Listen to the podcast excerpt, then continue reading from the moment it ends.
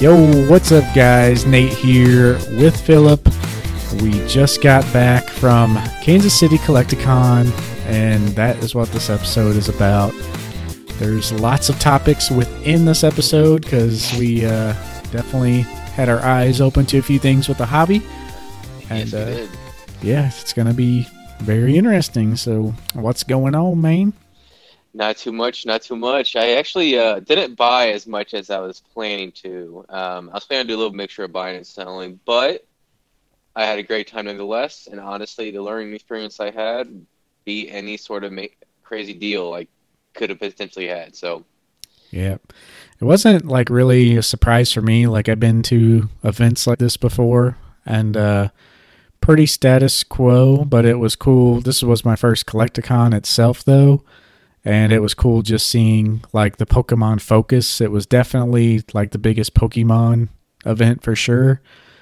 Um but yeah, the booths were great. You had a lot of people in the hobby around and uh I went in with you know just a handful of things, but I ended up doing pretty well with those things. You know, given my options were limited, but I wasn't really looking to sell much. But yeah, did pretty well either way. But we're going to be talking about that, our experiences, some sealed product, you know, the future of sealed product, because we got to see a little bit of that. Um, what else we got? We got some. I want to talk about the Moonbreon a little bit, the special livery Mhm. Charizards that we saw for sale, and we're going to touch on the vendors themselves and the overall vibe. Um, a lot of the vendors were kind of new, and there was very new. Yeah, there are some things that we can go over with that. But uh, yeah, we'll check out the news first. I guess our biggest piece of news is that our PSA order has a tracking number and it is coming back.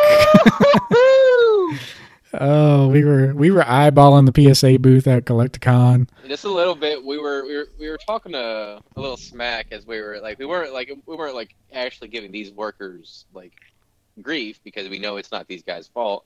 Um, Yeah. but we, we we made we had a little bit of commentary every time we walked by, like where the Uh. hell are our cards at?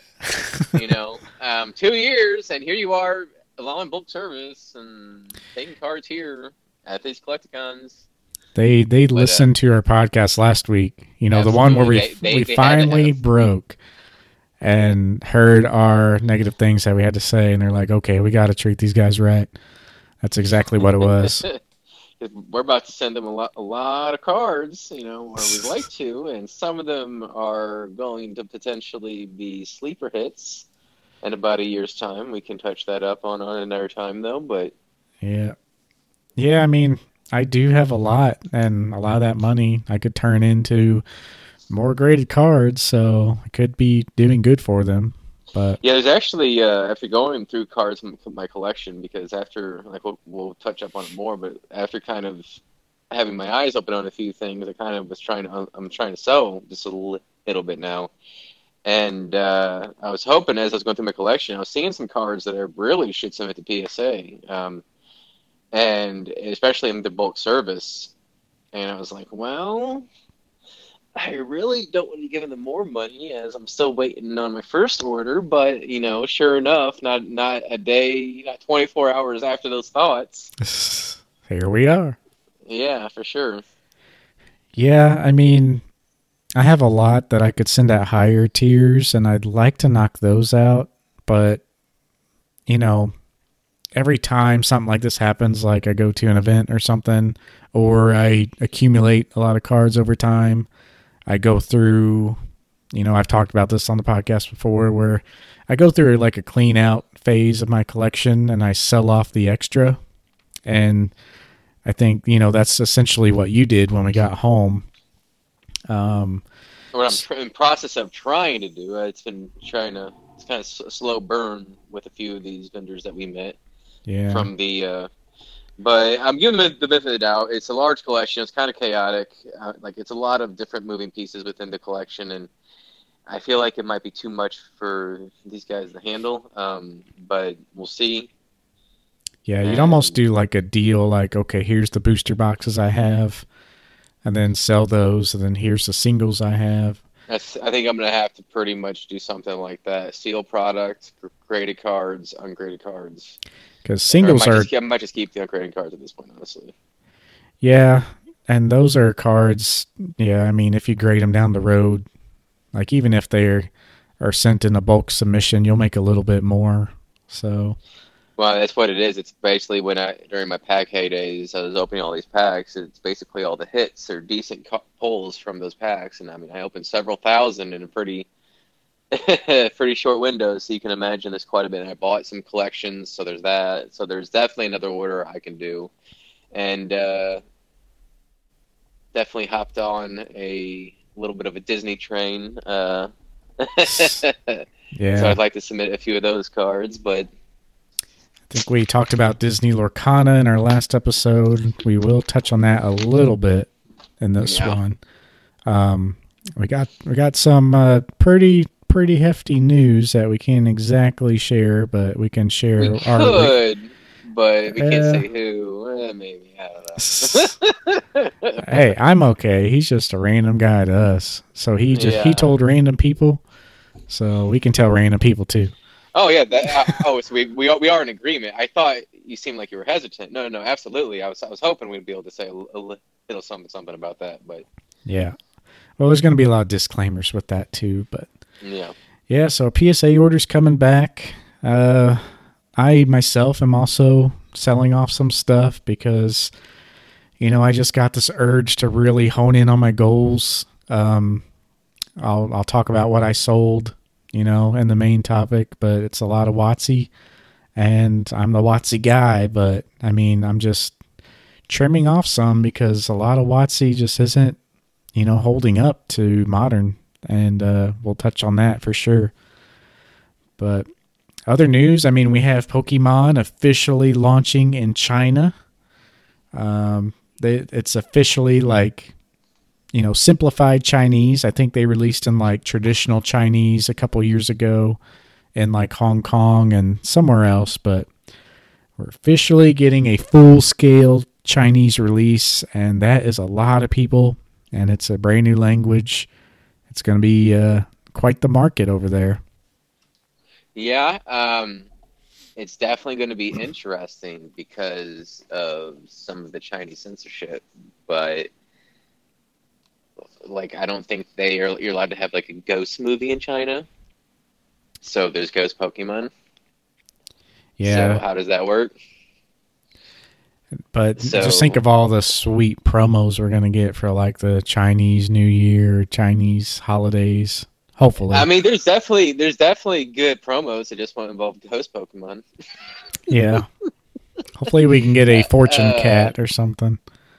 Yeah. Um, but what's interesting is like the product that they have in this image. I find it very interesting. It's very reminiscent of base set um, booster box in some ways. Obviously, that's not quite the product, but like just the just the image has that. It's what they're kind of going for. Honestly. Yeah. Yeah, I saw that. It's uh got Mewtwo and Charizard on it, of course. But uh yeah, that, that's a pretty cool product. It's labeled like AC1A. So I'm not sure what that is. Um, let me see if I can find something on it. Let's see. Their releases match exactly like how they released in Japan too. So that's a that's another thing. But looks like they have two Sun and Moon compilation sets. So maybe they're taking like the best of Sun and Moon it's kind and, of what vibe I got because I thought I saw something about Ultra Shiny GX in here. I don't know. Oh, that, that was the that was what Hong Kong and Taiwan were released with. So it makes sense to just start off with a bang. And Hidden yeah. Fates is a great set to have as the as the first one. Honestly, it really is. And then he basically released things quickly, just the best of the best, until you get up to Scarlet and Violet. Is kind of what it looks like. Yeah, they're talking about the, uh, you know, Pokemon TCG having an organized play thing, but you know, China's very strict about gaming and children, so they're going to have a lot of hoops to jump through with that stuff. But uh, yeah, that's a pretty pretty big market, pretty big news to hop in. Um, Yeah, it will be interesting how some of those products might hold up. Um, I don't know if because you know that the Chinese market is a massive market, um, so there could potentially be significantly more people vying for these products years down the road than what you would have. I know they're going to be making more, but it would Yeah. just be interesting to to wonder how some of these might do, might fare long term. I can't help but just kind of wonder about that. yeah, the only thing for me is yeah, it just opens the door for maybe more promos, and that'll be cool. But I don't know, it's probably going to be pretty, pretty hesitant to do something like that. I'm sure because they already are. But yeah, for uh, other news and foreign news, we have a Japanese Paradigm Trigger, which is the other half of Silver Tempest that's coming out for us here, like in a month or so, uh, maybe a month and a half. But you know, we have a Lugia artwork on the Silver Tempest, so we can assume that Lugia was going to be Unown. in this one. But yeah, we got Unown Yeah. as well. which is interesting. Um, you know, I'm not sh- saying that they'll go all the Unowns, um, but an Unown alt art could be incredible. Um, they could really go very unique on on that one. Uh, they could even do multiple alt arts on that one, potentially telling a story. You know, kind of like a something like a Head Legends card meet the Charizard cards sort of thing uh, that that's telling the story. Like you know, for the Venusaur Charizard for those cards, maybe something that's kind of reminiscent of one of the Pokemon movies. That'd be kind of interesting. Yeah. We do have Lugia. We have a Lugia full art and Lugia V and V Star. Um, the V artwork is done by Arita, and it looks like so much cooler than the full art V and the V Star. Like that. That's what like a, a menacing Lugia looks like. He's like in the ocean popping out. Just a really cool card. You guys got to go check it out. Um, hopefully we have an alt art of that style. I mean, it almost reminds you of like a legend piece, like how the Legends Lugia looks, like in the water. Like he's like popping out of the water, and it looks pretty That's sick. that's the exact vibe. I like that was the first thing I thought of was the Legends Lugia. Honestly, Yeah, it does look pretty good.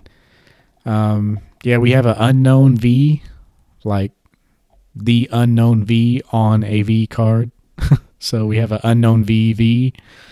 Uh, and then the V star of the Unown has um, V star spelled out. So it's got five Unown kind of swirling through space. That's pretty cool. But yeah, I hope we get an alt art, like you said. I mean, people love Unown. There was, I think it was Unseen Forces, where every single letter of the alphabet had an Unown holo card in the set as a secret rare. I'm like, that would be cool. But well, in the Neo sets they had all all the Unowns like spread throughout. Um, of course, it was more reminiscent of the movie uh, from from the time. yeah, There wasn't a whole lot of variety for it. these but- were like a whole subset of a set. And there was like Mm. 20 something Unowns that were all holo and all secret rares. So it was it was pretty sick. But uh, Yeah, I'm checking out the Shinji Kanda card that they showed too. That that one's pretty cool. Did you see that one? that? It is the whatever the uh, it's Beheeyem, whatever the Elgyem or whatever evolution, the alien thingy. Oh yeah, you can definitely tell for sure. Yeah, it's uh just incredible, honestly. But yeah, any other news that popped up? I mean, that's kind of really all I had. Not too much. No, uh, just you know, we can kind of touch that more in the main topic as well. But you know, the Charizard basically you can get that for like thirty dollars at this point. Yeah. So if you guys, yeah, don't make it to the main topic, take this advice if you're doing a, uh special delivery Charizard and do not buy one for like more than, I like I say fifty dollars, but maybe even forty dollars. Unless like if you're buying one for forty dollars, make sure it's the exact condition you want, like a really good one. Because codes right now are going for five dollars and you can buy a code for five bucks. Do two three packs in your cart on the Pokemon Center. It comes out to be like twenty two bucks, and you can get the Charizard card. So, in theory, the Charizard should be only worth twenty five to thirty bucks. But again, you know, you're not guaranteed the condition when it's thrown in the box with your stuff. So there is that problem. But if you just want the car and go care about condition, though, I mean that that works for you. Yeah, you I'd know? say yeah. If you don't care about the condition, just go buy a code and buy twenty dollars of stuff. Um, if you want a like perfect Charizard, maybe paying forty dollars is the mark because you're not gambling. But I don't know. It's it's a weird time. They were selling those things for like sixty bucks, and there was multiple people in some areas. Yeah, there's multiple people like interested, and like I almost like had to tell them like, dude, don't buy that. The codes are so cheap right now. But there, yeah, there's these one guys. I guess we might as well just mention it since we're already on it. But the uh, this one booth that had like 20 of them, I actually like looked through every single one and I found only two of them that were like good centering that you couldn't tell by the naked eye that they were off. And out of those two, one of them had the crimp lines on the bottom. so out of the you know the condition and centering is not too good on them, so there's that. But yeah, it's just a weird situation. But let's uh fire up the main topic though. Well, I guess we can have that that start off, you know, since we're already in there, um, how low do you think they'll go? Well, I mean, I think I said no lower than pretty much 25 30, and I think we're at that point. So it looks like I was, I've said probably 40 50 is what I kind of thought uh, after I started seeing all these coming out. But then I think I said even 30. You know, I know you kind of mentioned around that price. I mean, I knew they were most likely going to print these things to to an oblivion. Just the way Pokemon's trend has been since the pandemic is just print, yes, and, and some parts to demand, but that demand is able to consume the product in most in most on most shelves. Um, so I, I, just assumed, honestly, with that, that it was a no-brainer that they must be doing the same thing with this with this promo. That's the only reason why they're even doing it because they couldn't have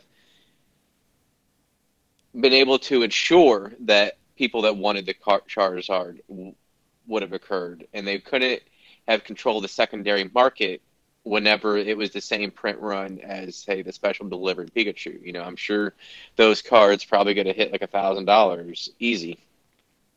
Yeah, yeah. I mean, it's uh, yeah. I think my thing for it was that it was going to outperform the Bidoof. And then after just seeing how many there were at CollectCon and then seeing how many codes people have still, like people are trying to offload literally hundreds of codes right now for five dollars. And so that just made me think like holy cow. Like yeah maybe a psa 10 will still outperform a bidoof just because it's charizard and because the condition is so you know a coin flip like i think long term you know i originally thought five years that charizard would outpace a bidoof now after seeing all that i'm thinking like 10 but then I also have much. to. Well, you also have to think too, like these codes and like the thing you buy off the Pokemon Center are only limited to one address. So if I wanted to buy another code, and which I don't know if I mentioned that, I I myself bought a code for five bucks, um, and just got my card in today, which I'll show off in a video this week. But you know, if I wanted to get another code, I would have to like put in a different address and then have the stuff shipped to that address. So like I think people are going to be caught with codes that they literally can't give away because everyone who wants one either already bought one and like you know, I maybe know of like three addresses I could use and that's about it.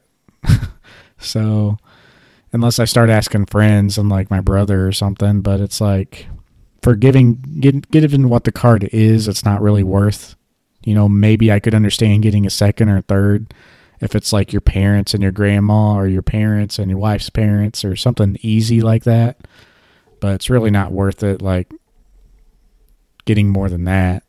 But there's just so many codes and like yeah, how many addresses can you like well, come up with? what's I to say what's funny is we have yet to receive an email. yeah, we that, we haven't got our these code. guys, which means these guys were able to successfully use thousands of bot accounts if they they have this many, and that I just find that ridiculous. Yeah, we can't even get one, and at this point, I don't expect to get one. I mean, we're in like what a week eleven, yeah. something like that, week 10, 11. I mean, there's only like maybe a week or two left. I had So- I had hope that you know they they mentioned that they had something in place to combat the bots, but I don't think there really was anything in place to get the codes. I think what they meant was is that you can only you know ship to one address and then that's one and done. So yeah, that works, but I mean they're still making money like selling the codes. So Even if it's just five bucks, it's basically an easy five bucks. Yeah. So there's So- there's got to be something new. Or you know, like run a promotion like if you spend $10 on the Pokemon Center, you have a chance of getting a code and then like only send out one code per one address and like make it clear like or they could even like I don't know, run something that you can purchase on the Pokemon Center, like even if it's free, like just have everyone go through a process and like ship out the code or like email it with a linked address and then Well, somehow yeah, filter I- them I out. hope- I want to say, I hope that they can do more if they continue to do this sort of promo in the future. But I think overall, it was handled decently with how bad it could have been and how bad it has been. Uh, so I think they they have learned and they have applied a few of those factors to this, and I think you'll continue seeing those factors long term. In fact, they're even this is somewhat different, but they're even starting to put like security features now on Japanese booster boxes. So Yeah. Yeah, that's that's something I forgot we were going to mention maybe uh yeah, the little tear strip now on Japanese booster boxes kind of keeping from people from resealing. But yeah, and then no matter what the process, I mean, it's really not a problem if they just print it to the ground, which seems like they did, so maybe they just went that route, but I don't know, it seems like there's an easier way. But let's uh let's talk about. yeah, I would say we've been talking about the Charizard a little too much. So let's talk about what we bought or like what we sold. So like overall, you know, give us a rundown of your whole experience and then uh I'll give mine and then we can jump in starting with So- that Japanese news, talk about some sealed. So, my experience, just in terms of wheeling and dealing and buying, um, was in a lot of ways like I'm very familiar with this sort of business. I do it every day, not with cards, but with with use. um, s- basically secondhand buying. Um, so I'm very familiar with haggling, you know, the behaviors are surrounding that, a lot of the some of the norms and expectations you have. So I pretty much I was pretty much experienced out the gate, even though I've never actually been to a card show like this and or a Collect-a-Con. Um, and one of the things that kind of surprised me was how many places were actually willing to buy some of my slabs. I thought my slabs were junk slabs. Like they've been on eBay for six months, nine months, whatever, a long time. And I have been unsuccessful in trying to sell these cards. And in my opinion, a good portion of them were essentially junk slabs. It was modern, it was BB cards, and I mean, they're pretty much all nines. I'm like, there's no way people actually are like, want these. But I was wrong, and they gave me 12 bucks in trade, essentially. And I was like, I was like, what? you're you're gonna give me how much? I, I was willing to accept like four dollars. Like I was willing to go in and just like a booster pack going in. That was what I was, I was hoping. And you know, basically with this conversation, I was like, you know, what, are you trying to get out of? Well, they asked me, well, what are you trying to get out of it? I was like, well, you know, I'm well familiar. Well, he's basically trying to set the price, but I didn't allow that. So I said, well, what are you willing to give me for it? Yeah. And he was, and he, he set his price, and I was like, okay, absolutely, because I knew it was low, but I was curious to be see what I, what I was going to get out of it. So I, he said twelve bucks for most of them. There was a couple he didn't take, and a few of them was one of them was actually interesting. It was um, one potentially I don't know if you recognize it was a PSA seven, but it was one of the uh, it was the Electabuzz secret rare from what was that? Not Next Destinies? No. Uh, was it the It Hollow? Yeah, it was. Uh, it was from the era. Like it was around the era. I forget It's what. either set. like Supreme Victors or an RC Supreme- set, somewhere right around there.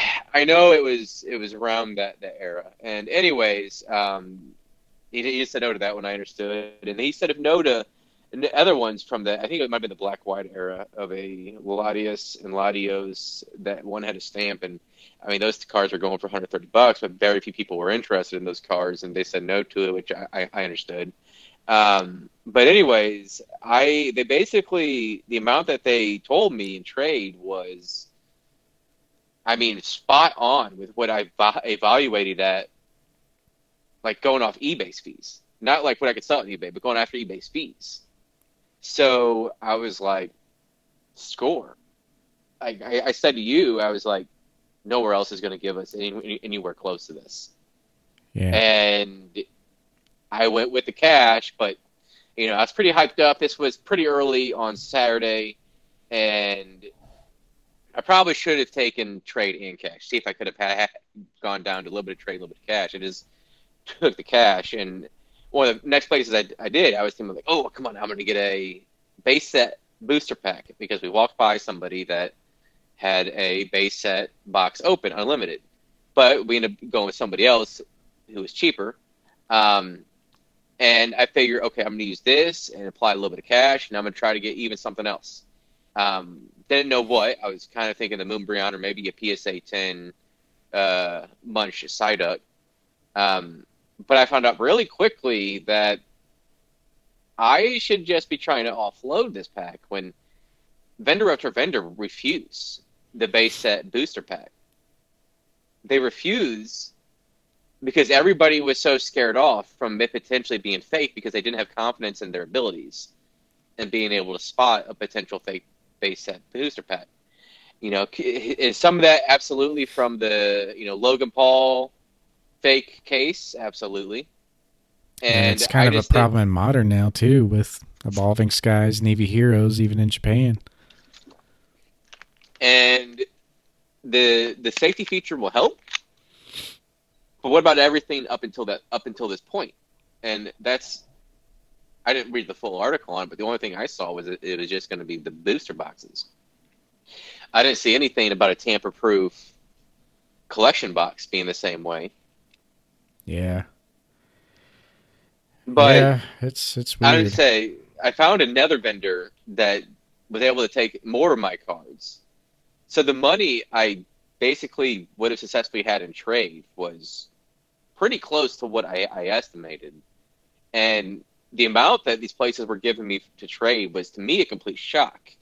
Because whenever I work with secondhand, we tr- we try to give them no more than certain items vary. We'll have to give up to fifty percent, but that's pretty much it. Like that's the the high end of what we would give. And these places were talking seventy, almost seventy five percent in some cases with trade. yeah. So to me, that that just blew my mind. I didn't. I, I guess I was naive to how these card stores deal with the plur- plurality of sales when making profit, whereas the individual cards. I mean, it makes sense though because in order to buy these cards, and you know, there's a lot of competition right now with vendors. There's a lot of places that are buying for for cards, even though Pokemon is pointing to oblivion, and we did see that with modern at these places that a lot of people didn't want. Uh, there were several instances where it did make it worth it.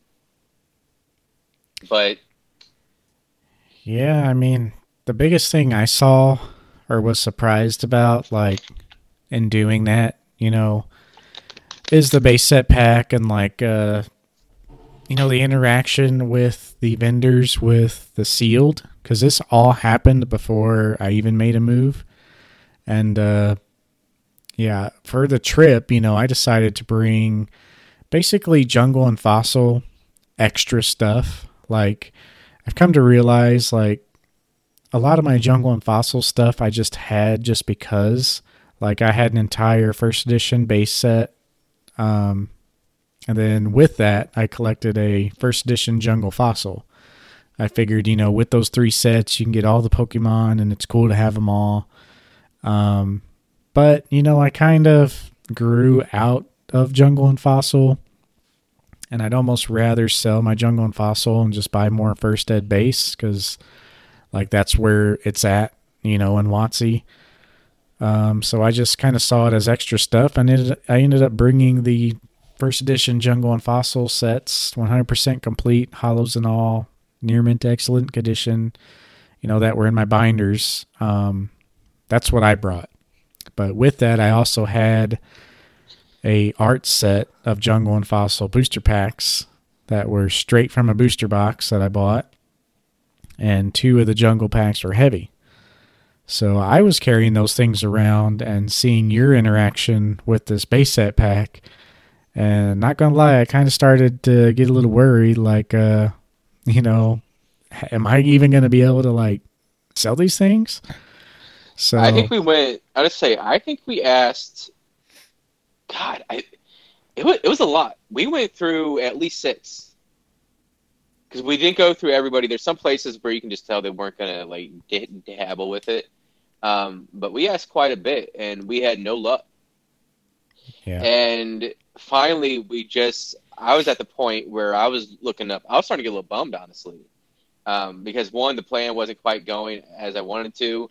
Um, I was starting to look at PSA 9, PSA 8 graded packs for base set because that might be what I had to do to get my money back. And I was like, okay, and if it's a PSA 8, I'll break even, even with, even with eBay's fees based on what these are going for on, on eBay.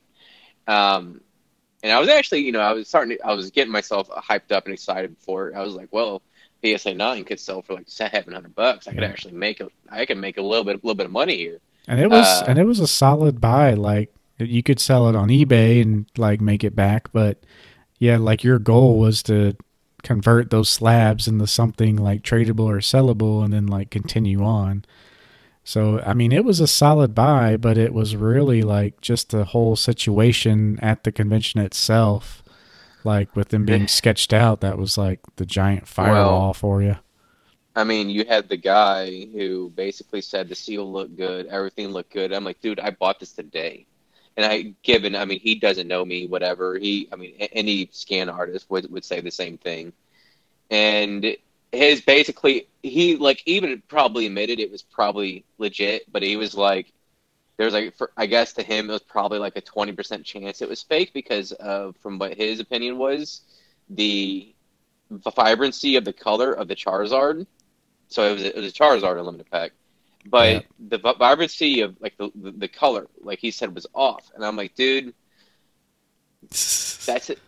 Like he said that i'm like okay whatever but like you see that even in the cards because they were using countless different printers yeah. they were using different companies for for these materials they were using like that's why there's such variations in shades and color and they were printing off so much that in some cases with the ink that you could see if you could even have a card where the ink was starting to run out and you could tell yeah there's so much variation especially in shadowless and first edition base set even in normal base set, there's some, but not as much. But um, yeah, we went back and looked at one of my Instagram posts where I had like four base set packs side by side, and I even made a post like comparing two packs and how different they were because that's just normal.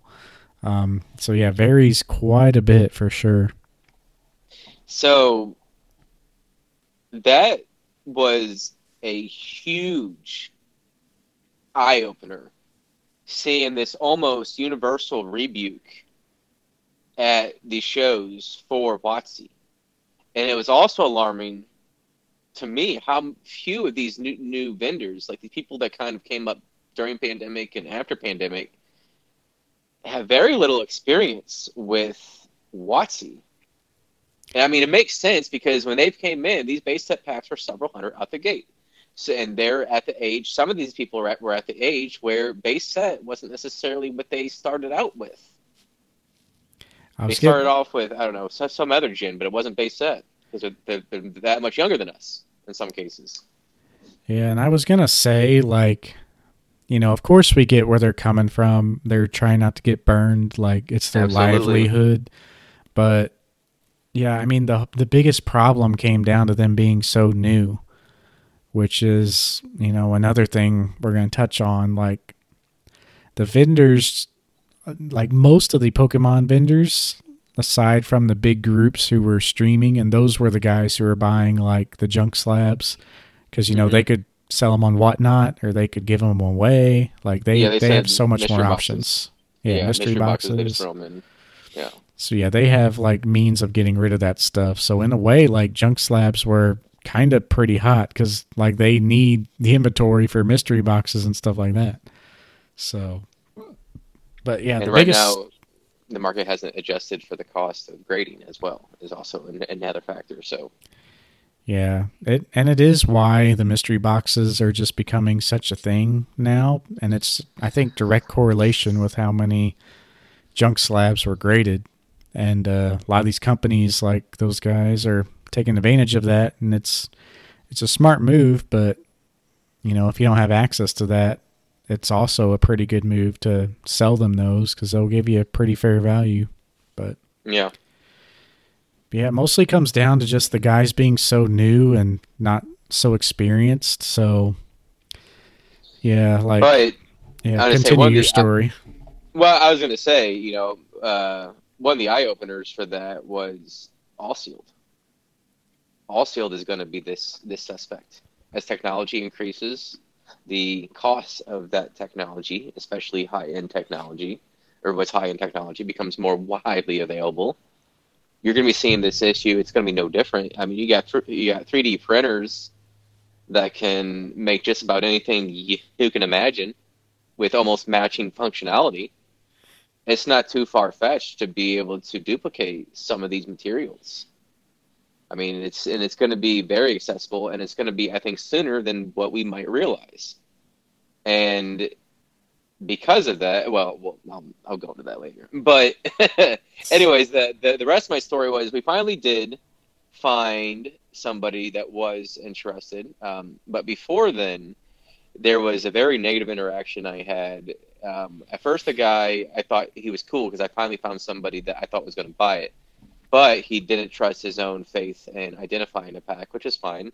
We went over to this other guy who was clearly, you know, he was experienced. This guy's been around for a long time uh, within the hobby. He grew up with it. You could tell he was probably about maybe early 40s. And he they went by his opinion, and his opinion said he's not. He said he's not saying it's fake, but the shading is what made it to where he didn't want to buy it. And this vendor, this other vendor that are right next to each other, the one that was interested in buying it, especially potentially for a Moonbreon, which I was stoked. I was like, perfect conditions. Oh, this is meant to, meant to be. He, he's, you know, he has a moment. He comes over as this is going down, and he, he was like, "What did the guy say?" And I was like, "Well," and then the other guy started talking, the other vendor, and then after he pretty much said, not saying it's fake, but there's like a twenty percent chance essentially that it might be because of the shading, but even though it's probably really less than that. This guy's like, oh, well, there you go.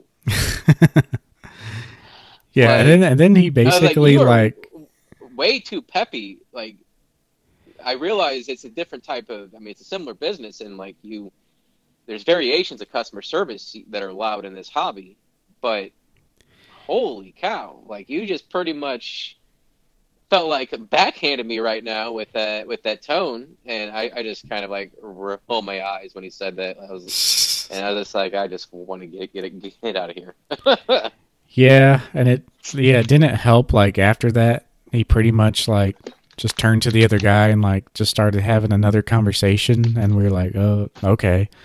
But yeah, those those two guys were were honestly like the only negative thing about the convention because I also was at that same guy's booth um, not long after, and there was a guy right beside me looking to buy a Dragon Ball Z box, and he he the one that was all peppy, right? The one that was all yeah, peppy.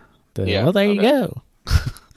yeah, he uh, this guy wanted to buy a Dra- a DBZ Super booster box, and he looked at the guy like, "Hey, like what what would you think about this price?" And uh, he before he could even respond, the guy's like, "You know, I I only say that because I think he was worried about offending him." And uh, he's like, "You know, I only say that because I can buy it online right now. You know, here at so and so for this for that much." And he's like, "Well, well, who is that?" Like in a really snarky voice, and uh, he's like, "Oh, oh, so and so." He's like, "Well, I have no idea who that is." Like, kind of, you know, brushing He's him off. encyclopedia, like he's the encyclopedia of Dra- Dragon Ball Super TCG in America. You know. Yeah. And then at that point, like I was, I was looking through a binder, so I wasn't paying too much attention. But I heard the guy say, you know, yeah, like there's no way I could like do that price. Like I don't know how he's given that price. I could, I could sell you two boxes for that price if you buy both. But he just was like very, like I don't know, not not too pleasant to work with. Um, and the only reason we worked with him, you know, or tried to work with him, is because he had a long line of people like looking to sell their collections. So we were like interested in if he was offering decent prices or not. But I mean, yeah, glad we didn't really work with that guy. No, not at all. So what'd you end up getting after you sold the the pack? You ended up Well, selling it I eventually. finally, I to say, I do want to give a little bit of shout out. I know, I think we're going to do them all at the end, but I do want to give a little bit of shout shout out to uh, Royal Gaming and Collectibles because not only did were they able to identify that it was a legit pack, but they gave me a fair value. So I, I bought it for three fifty. Well, technically it was like three thirty with trade and all that. Uh, sold it for three hundred, but a third of that 330 I paid with trade with slabs, so I consider that already dead money. Uh, so I hadn't really had a net loss in actual cash when I sold that back to 300, and I actually had a. Um, I, he, I asked for a little bit less on one of the Southern Islands Mew that I purchased because the Mew he had was actually in near mint condition. It was very good. Um, I don't think he'll get a nine, but it's possible. I think it'll be more like an eight, but it's definitely possible for a nine if I get a good grader. But it'll probably be an eight. But I was I was stoked. That that was the that the reason why I held off on buying the Southern Islands Mew anywhere was because just sometimes buying on eBay some of these cards I just don't like because it's so hard to tell without seeing it in person. And sometimes you, you, there's different variations and different things, but he had a Southern Islands Mew, so I got got that and the rest in cash. And between all this, like between all this wheeling and dealing and haggling, I also found a guy who was trying to sell his whole collection. Um, he was very off on his estimation of his collection, but all of his cards were super mint. Um, and I got several cards that I needed. Uh, WotC promos, a few Neo cards. He didn't have much. I wasn't trying to spend an arm and a leg, but like I was very happy with all the cards I, I bought from him. I was able to get like ten promos or something like that for like fifty bucks. I was stoked. Uh, good near mint cards. I was able able, able to see them all. Uh, but in terms of actual things that I bought, it was very few. In part because I bought, I spent basically a ridiculous amount of money on Disney Lorcana, but that's another story. So I was really just trying to sell more than anything, but also definitely take some cards from this event because honestly, being at these events was amazing and seeing such a wide array of Pokemon cards there. Get, being able to see these cards in person, especially very high end ones. I mean, we saw. I mean, I'm not even talking about the Heritage auction booth that we saw. Yeah, But- they had some crazy stuff. Well, yeah, I mean, you had the whole Mario Luigi cards. You had a, um, there were several gold stars. There was the 276 XY promo with Charizard and Venusaur, the Charizard EX. Um, 10, there was a several, there was even a, there's a few rare Poke Center cards. And then just seeing all these cards, a lot of these cards that I just would love to have, honestly got like this fix like out of my system like being able to just see, just be such so close to these cards, and kind of being able to see how it are, and like feel like even some cases being able to like touch the slab with like if the, if the fender was cool, and honestly, that got a lot out of my system. like I, I didn't feel the need. Them, huh? Yeah, I, I didn't feel the need to have to buy all these cards. It was good. Like even having the Charizard Unlimited base set pack, I do I would like to have that in the future, uh, like the the art packs. But just being able to like own that, even though it's for a few hours, uh, was was awesome. And it kind of like it, it's a reminder of this hobby is cyclical. You know, it's it's not just it's not just okay. Once you buy this, this is it. All I can get. So I mean, you can buy, sell, trade. I mean, you, you can do all those to get cards that you want, or just in some cases just a pack to hold on for a few hours. And honestly, that that experience right there was a major catalyst. Being like, okay, I'm selling a bunch of my crap because a lot of my cards I'm holding on to just for like, or a lot of the, the, the sealed stuff I'm just holding on to more or less just to have it. And I started questioning, do I really need this? When I can get something else that I might want more, like I can always get these things again. Yeah. Yeah, it's uh definitely opens your eyes with, you know, seeing all the stuff actually in person and getting to get your wants in sight and all that. Hence oh, why now you're going through your whole collection seeing I would say there was one there was one more thing with a few of these uh, that I, I did forget to mention. The cost effectiveness of doing these selling and trading was pretty incredible. Um, honestly, it was in some ways you can almost it's almost even to like you actually get more money by doing this in some ways than if you were to just sell on eBay. Because now with with the new tax law, like you're going to be hit with taxes as well. So in reality, you're getting like maybe 65% on on the dollar. Whereas with these trades, all cash and trade, you can get like 70, even in some places up to 75% with trade. Yeah. And I, I mean, I feel like I was getting more value. I, I just wish I would have brought everything with me. I, I would have known that. Like, I actually held back. I thought bringing like my 25, 30 slabs was was going to be overkill but I was wrong. yeah, we'll have to bring him next time, and uh, yeah. So you had a you had a pretty good showing, and then you know, especially for your first event, you like like you're doing now, like you could mentally reset and go through all your stuff, and you know, learn from it. Um, but yeah, I mean, after you sold, um, or after you did the whole base set pack thing, like I said, I was kind of taking it slow, and uh, I didn't really try selling stuff until after you were kind of getting the pack moving. Um, but yeah, I pretty much had the same experience with my jungle and fossil packs. Hardly anybody wanted them or knew much about them. There was, you know, probably out of the 20 vendors I talked to, um, a lot of people I felt wanted it for like collecting purposes, but they were there on business, so they were like, you yeah. know, well, I can't really move that, you know, which I understood, and I knew they were going to be hard to move going in. I didn't, you know, I wasn't set on selling them. It just was basically bringing them just to see, you know, let's see what happens. But I did come across a guy who was, you know, he, which I found out this was his first show you know, I also want to make a point of like our interaction, but I messaged him on Instagram. I messaged a lot of people I interacted with on Instagram and said, you know, hey, good to see you. You know, just kind of make the connection, you know, and uh, maybe get some follows and some friends in the hobby. But he was pretty much into my packs. He gave me a decent offer. Um, probably could have gotten more just going through eBay, even with fees for the heavy packs. Um, but for the light packs, it was pretty solid.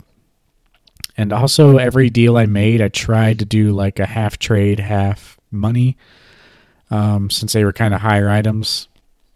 So I think I sold them the two heavy packs, and I got like a Evo Zard 9 and um, Special Delivery Bidoof. I can't remember exactly like what order I got these in, but essentially You got the Bidoof. Uh, pretty yeah. early, Well, I think. see- yeah, Well, say you sold your jungle cards and the packs to two separate people, yeah, but uh, yeah. I sold the heavies first, and then uh, yeah, that got things going. And I liked a lot of stuff at his booth, so I'm like, okay, I'll just sell the heavies and we'll see we'll see what happens because I like the packs and I could always buy lights and have an art set and you know that'd be fine. But I for sure wanted to try to move the heavies because I don't really like I'm never gonna open them, so I could convert those to lights. But sold them the heavies and then kind of went on my way. I was looking for some buyers for the Jungle and Fossil complete first edition sets. Kind of the same thing. Like, I feel like more people were trying to like shy away from that because you know it was such a large thing and they they kind of have to grade the good cards and they have to break it up and it's it's a lot of work um but i did find a guy towards the end of the search he was a really cool guy um i think it was uh, bone club collectibles i believe yep. um, yeah, just let me double check. Don't want to get his uh, name wrong. Looks like yeah, Cubone is metal on Instagram, but his business is Bone Club Collectibles. Really solid guy, and he actually does this on a side, so it made sense why he might be interested. He was actually interested for like his collection. So really solid dude. We ended up getting a a good deal done. I did do straight cash for that. I ended up buying a Neo card from him on the second day, though. Um, but yeah, made a really good connection with him, and we've already been talking on Instagram. Like, real solid dude. He's definitely going to be back at the Kansas City next year, so it'd be cool to catch up with him. But yeah, got that done. That felt pretty good. And then I was like on a roll. You know, I was pretty cash heavy and wanted to get the other jungle pack sold and then really make a move potentially for a you know poncho pikachu or something something big so the possibilities really started to you know open up but i went back to the guy who bought my uh, heavy jungle packs um, this was nerdy bird on instagram so real solid dude too um, I asked him, you know, hey, you still interested in light packs? We worked out a deal for trading cash once again. Um, and yeah, we got it done. I sold everything that I wanted to. The only things I didn't sell were a PSA 4 Skyridge Charizard, a PSA 10 Mimikyu Scream promo, and then a PSA 10 Grand Party um, trophy promo but I only brought those because you know I wanted to trade the Charizard for maybe a loose copy that's in a little better condition, or I wanted to convert the other two into nines and cash. But I didn't see a single one of those cards anywhere on the show. we found out from a guy on day two that a couple people had Skyridge Charizards that were trying to sell them, but we never ran into them. But I was happy Mhm. with with how it turned out for sure. Yeah, we uh we really did it right, I feel like. The first day we kind of scoped out, we're more, more focused trying to sell. Like we both weren't trying to blow all of our money at once. We were taking a deep breath. It was pretty hard. Um, towards the end of day one, I did find somebody that had a Moonbreon, just straight up Moonbreon for sale. And it was more than the cash I had on hand. And I was like, do I do it? Uh, do I come back for first thing tomorrow morning? Get the cash, come back first thing tomorrow morning. and I was like, I was starting to get a little tired. We were, I mean, we've been up since like 6 a.m. This was about 4:30, and we were just going all day. And actually, good thing you actually were able to talk me out of it because I almost pulled the trigger on it. And the same guy you sold your heavy packs to, he also had a a doof that was a great price. Um, I just wanted to give him a shout out as well. That was Nerdy Bird. Nerdy Bird. He was very easy to talk to, and he was pretty knowledgeable too. Like you, like you had a few cards, and you, you even asked a few questions on cards. I wasn't sure if he'd be able to answer, and he immediately, you know, he he had it. He knew exactly what you were talking about, and I was actually impressed because yeah. he looked like he was younger than us, but I did want to say, yeah, I mentioned his name, but I didn't want to go into it too much. But he was yeah, he was honestly one of the dudes that surprised me. You could tell he was like nervous, and we we even talked about like, you know, he just seems like really off and like kind of nervous. And turns out he he probably was because talking to him on Instagram after, like he said, you know, that was my first event of this scale. But um, overall for deals though, I mean he he was a pro. Um, so yeah, shout out Nerdy Bird. He got some good deals. He had some good stuff. Super easy to talk to. Um, yeah. He was probably the most knowledgeable person I interacted with myself, which is yeah. saying saying something. Yeah, for sure, for sure. He uh, and he also when we came back through, um, I was drooling a little bit when he had uh, it was the Japanese Air Ancient Mew, and I can't remember if he had a nine or a ten. And oh my god, it just looked gorgeous. And as we mentioned in our podcast before, that's like a top two or three card for me. I bought some at the show, got a great deal on those. Three for three for sixty five sealed. I thought I couldn't beat that. Like they're like they're like thirty five now. They're almost pushing forty on eBay, and I was stoked that I got some of those. But anyways, he, he had he had that. He had a Japanese Umbreon. He had a, he had a lot of good stuff. And uh, yeah, I just I just wanted to mention his name because I really liked interact with him. We he and his uh, buddy he was with like they were great people to talk to. They felt like somebody you just you just kind of knew for a while. It was just fluid, very easy to talk to.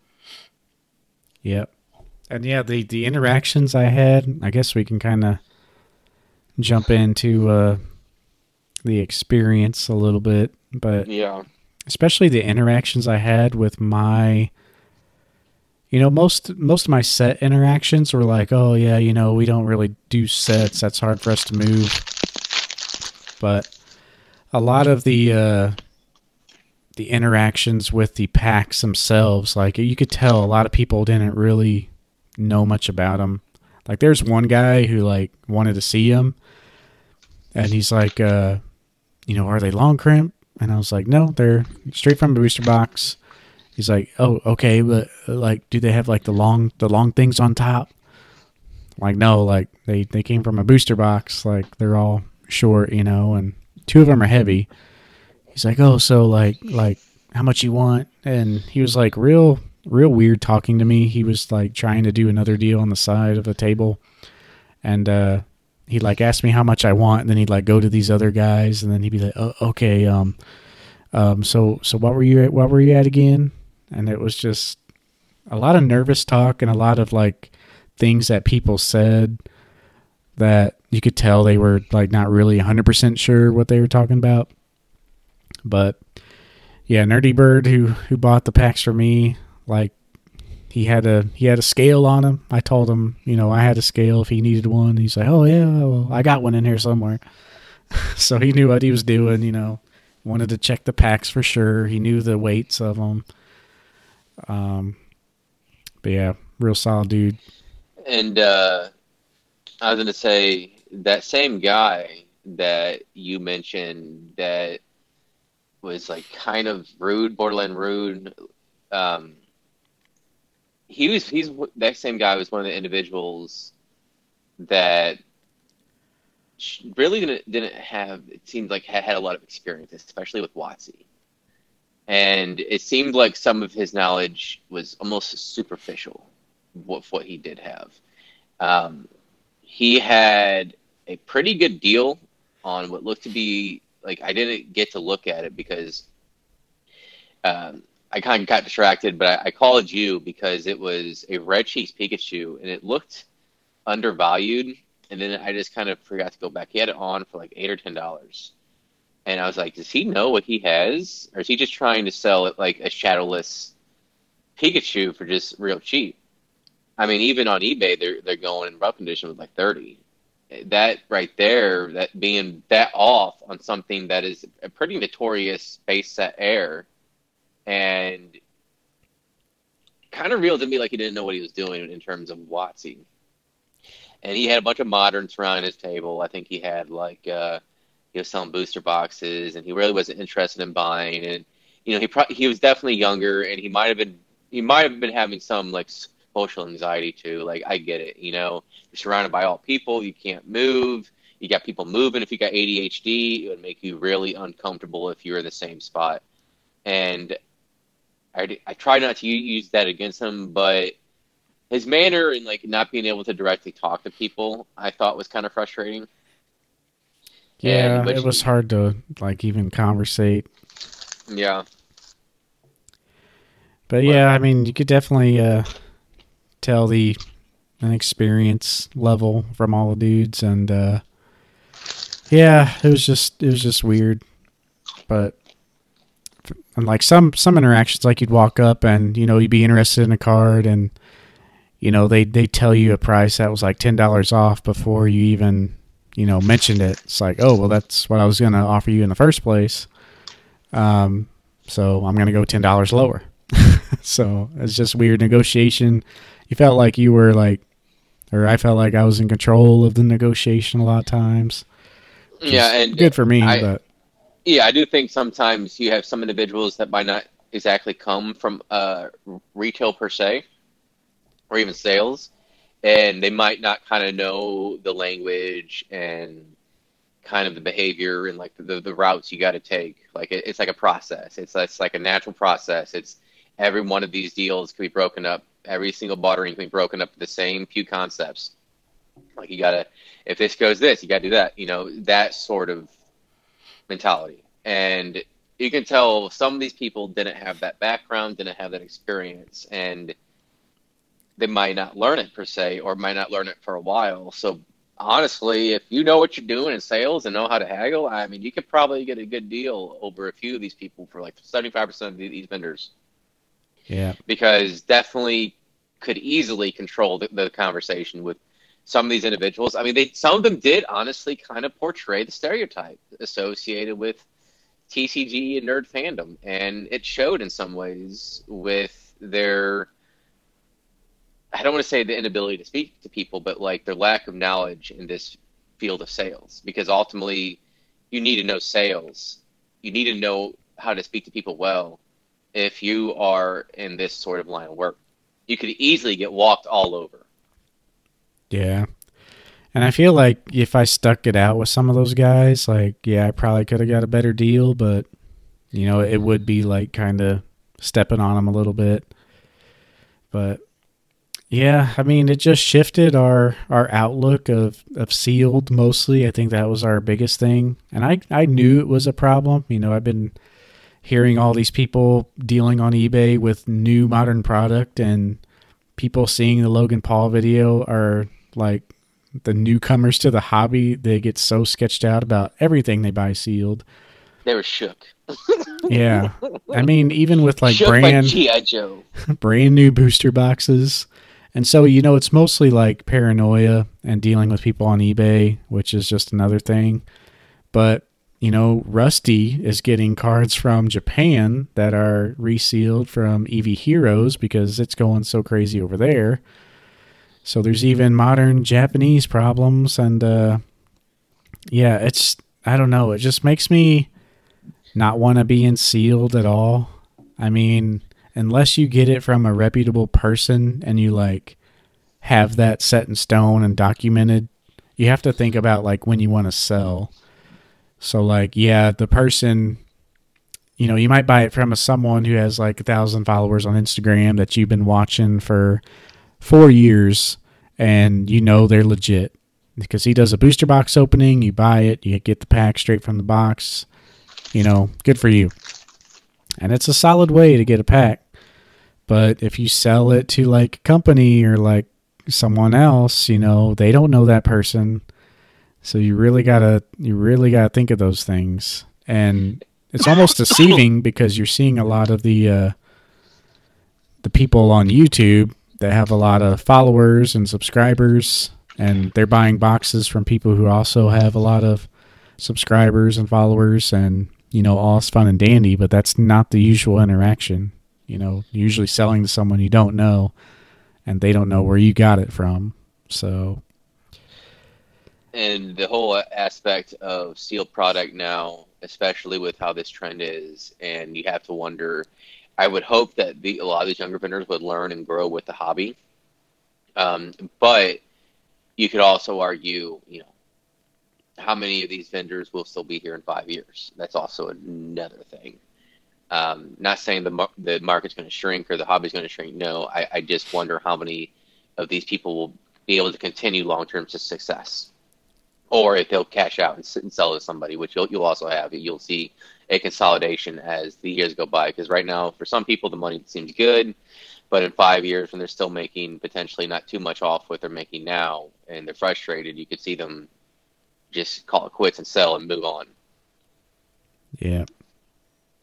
But in tw- but anyways, what I was getting at in twenty years, what you could potentially have for some of the sealed aspect is going to be the same thing. Like in twenty years' time, Eevee Heroes, especially Eevee Heroes, actually, uh, even maybe even the evil Evo Heroes box, um, the collection box. I mean, there's the celebrations UPC potentially even. I mean, there's several things you have to wonder how hesitant they'll be in buying them. I think you will have that, and I think it's a legit concern. And you're hoping these people will grow with the hobby and know how to spot it on some of these, but you could also have new people again in 15 20 years being a lot like potentially the next hype who knows? And they be the next catalyst and the next bringers or whatever of the charge in the hobby with new vendors. And it'll be the same thing. It'll be difficult to sell. And then even if you try to sell on ebay we've already seen it with modern english hell i got i somebody gave me almost a negative it was a neutral review not negative neutral being like, I can't prove these evolutions ETBs were open, but I didn't pull anything. and I was like, son of a bitch. Are you serious? I pulled those things from Walmart shelf myself as the person as the as the distributor was like leaving. And yeah, I was like, I even told you this was like this was like over a year ago, a year and a half ago, whatever it was. And I was like, dude, that kind of freaked me out when selling sealed stuff. And at that time, I guess I just couldn't connect the dots because I was just like, you know, these are such good investments for the sealed things that it's a sure thing. I didn't think about potentially. I, I was just seeing the dollar signs on, on a lot of this. Honestly, I was like, I didn't even think of some of the, the, the tangibles and intangibles in selling this product in five, even five to ten years. And yeah. this was a reminder, firsthand, you know, anecdotal experience that maybe I should sell my sealed stuff now rather than wait on it. Sell when I'm basically making a little bit of money on some stuff, breaking even at minimum on everything else. And I'm okay with that. Let's just transfer that money over already in the hobby into something better. Yeah. And that's essentially what my thought process was the majority of the rest of the Collect-a-Con driving home from Kansas City. And I think I'm making the right decision. I think if you want to keep sealed, you got to do it with things that you basically want to collect. Like I'm doing it with the Arceus premium collection. I'm, I'm getting that you know, I might do it with Celebrations UPC or not Celebrations, but the Charizard UPC. I might do it with that. Basically, only going forward things I really, really like. Like the Eevee Hero Craft is cool, but like I don't display that stuff because it risks damage. Yeah. So I'm not looking at it. I'm fr- eventually it's going to get a value, and I'll be afraid to touch it because every time you touch it, the oil on your hands. And if you touch it with gloves, you run the risk of tearing the the Saran wrap. I mean, Yeah, there's no safe way going about it. I mean, and you know, I I have a little sealed. I had those packs, but it's like I guess I've been around long enough where I know the good products. So like the only modern products I have is the Eevee Hero Special Box and the Celebrations UPC as far as my modern sealed goes. mhm. But yeah, I mean, I'm still thinking about getting rid of those. I mean, you got to think so many people are collecting seal nowadays because everyone's kind of thinking like that. And yeah, it's a it's a good thought, but I mean, then you run into all these other problems, and I don't know. It just doesn't seem like the headache is worth it. But Well, I'm say, in addition to all that, there's other factors at play. Right now, the market is in a heavy, heavy downturn. A lot of times, you'll it might take like six months. I shouldn't say a lot of times, but it oftentimes it takes like six to nine months before you start seeing the effects of of some of that. And now it's interesting when dealing with the collectible, especially Pokemon, because of the demographics that several demographics now, because it's different. We, we were able to identify there are different markets, so there's now different demographics occurring within Pokemon, which is is just an example of its growth. And with those demographics, even with this financial downturn, you have like your 18 to 25, those who probably are mostly not good with money. They'll still probably spend even in bad times. But then you're starting to have other parts of the demographics that might not be spending and affected and might have potentially overextended themselves. So my fear is what you're going to see is you're going to see potentially a sellback, get, getting rid of offloading certain products, especially modern sealed, and you could see this upwards over the next couple of years. And if you're if you're a long-term hodler, okay, whatever. But inevitably, this is going to also make the five-year outlook be extended to get to the point where you want because of this. And that, with just inflation, basically, you know, money in the future being less now, I mean, get my money out of it, put it to something else better, something that's stronger within the hobby, because this is my fun money. But those are all factors to consider whenever you're dealing with seal product. And I, you know, there was one thing after another that started just like like alarms going off, not just in my head but in front of me with kind of the market outlook for sealed. And I was just like, you know what? I already said this with most e- English sealed I got out of. Well, I think it's time to pretty much do it all, just about all, all, all together, and that's what I'm trying to do.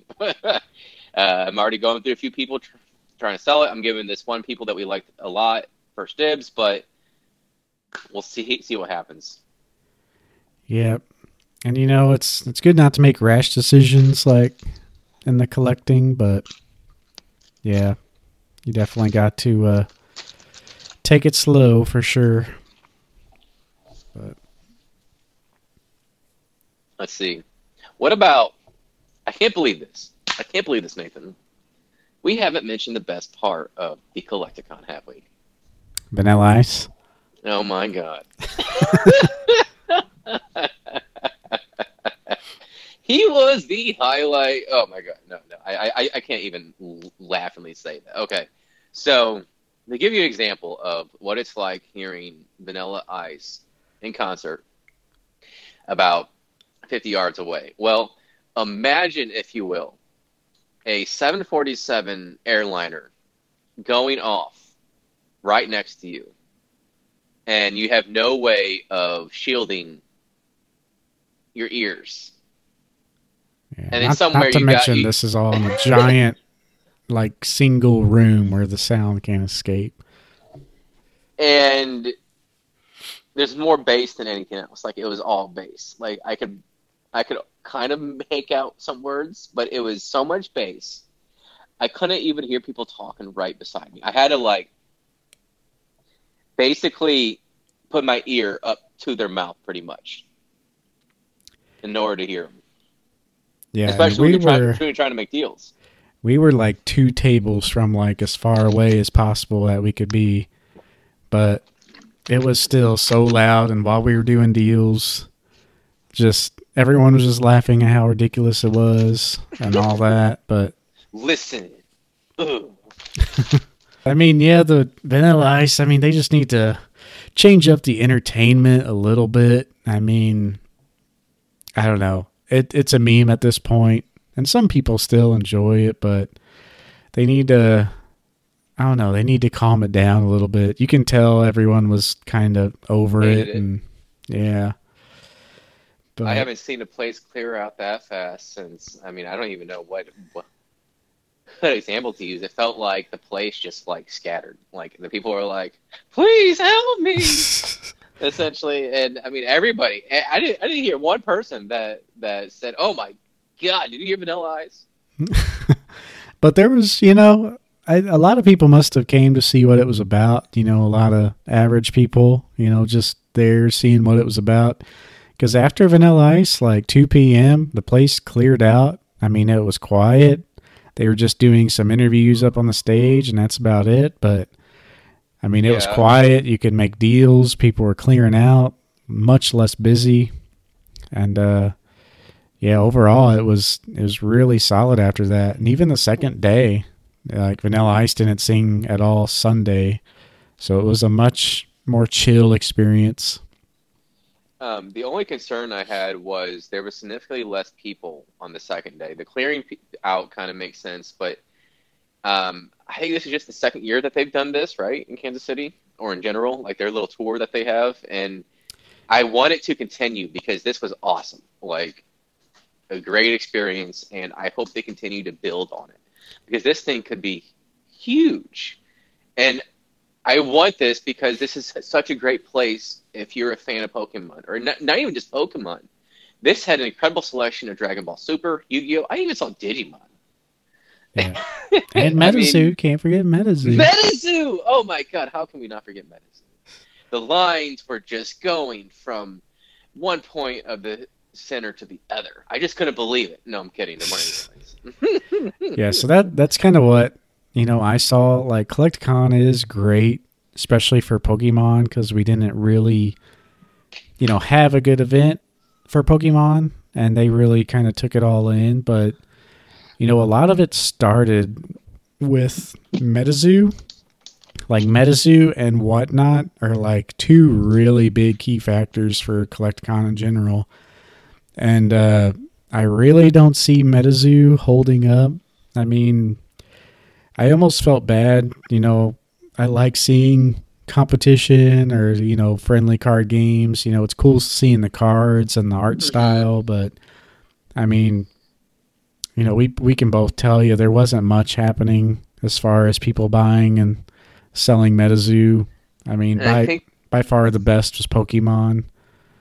But Honestly, I think there are some people that are legitimately interested in Metazoo, and for those that are legitimately interested, you know, I, I do hope that it does do well for them, and so they can keep on collecting these cards. And I did see a couple kids that did. I mean, they were with their dad or grandpa or whatever that they were buying some Metazoo products. So, I mean, there's clearly some kids that are that are all about it. Um, however, you know, you kind of have to wonder how much of that is it because of these people that they're watching on TikTok, Instagram, whatever. You know, you you have to wonder if that's playing a role. And Well, that's exactly what it is, and you know, they there's something that they built off the hype, and so naturally it was overhyped because that's what it was built on. hmm And now they're they're back to kind of where they should be and taking things nice and slow, but they went from being like this big hype to like not as much now, so that doesn't really, you know, vibe too well. But you know, it's where they should have been. You know, as as far as new company coming up, and yeah, they'll still be around. So it's good to yeah, see. it- like I think the competition is great. Honestly, like I know we kind of like give give Metazoo a little bit of a of a nudge, but you know, like before our last episode, we did kind of tease them a little bit, but honestly, after kind of reading some of the people that are interested in some of the Facebook groups and even the Discord, you know, I, I do want it to continue having or trying to have a success. There's apparently a TV show coming next year or something. I don't know how that's going to be. Yeah. Um, uh, I'm actually interested in seeing that. I'm really interested because that could make me like the products if it's a decent show. But a lot of people think it's going to be EOA, so we'll see. Um, but yeah, they I could. still. Yeah, go ahead. I was gonna say there's there's plenty of stuff they could change up. I mean, to improve it, you know, those are a couple things. But we talked about there being more like more of a con based thing, like more games, more events, or they could do like best dressed or something like that. Yeah, there was So- some pretty cool cosplayers, and we saw Sora. We saw several Soras. I tell you what, like honestly, or Kingdom Hearts was up there for like the most cosplays. I feel like like maybe was- maybe I just recognized them over everybody else, but it seemed like I saw a lot. Well, there. I mean, there was cosplayers, right? I like. I, I saw Bakugo. I saw. Um, you know, I saw several Demon Slayer characters, but I was just a little surprised to see so many Soras and Kingdom Hearts people. I was like, was there something I missed? Like, is there like, is there a reason to see in this concentration, this density? Was this, or did people just like, oh, you know, people that are a fan of Pokemon and like these TCG are also a fan of Kingdom Hearts? I don't know. I tell you, man, Kingdom Hearts fans, they're they're I mean, I love some True Kingdom Hearts. fans. Like, like Kingdom Hearts two, I put significant amount of hours into that into that game, and it was all on a 13 inch TV.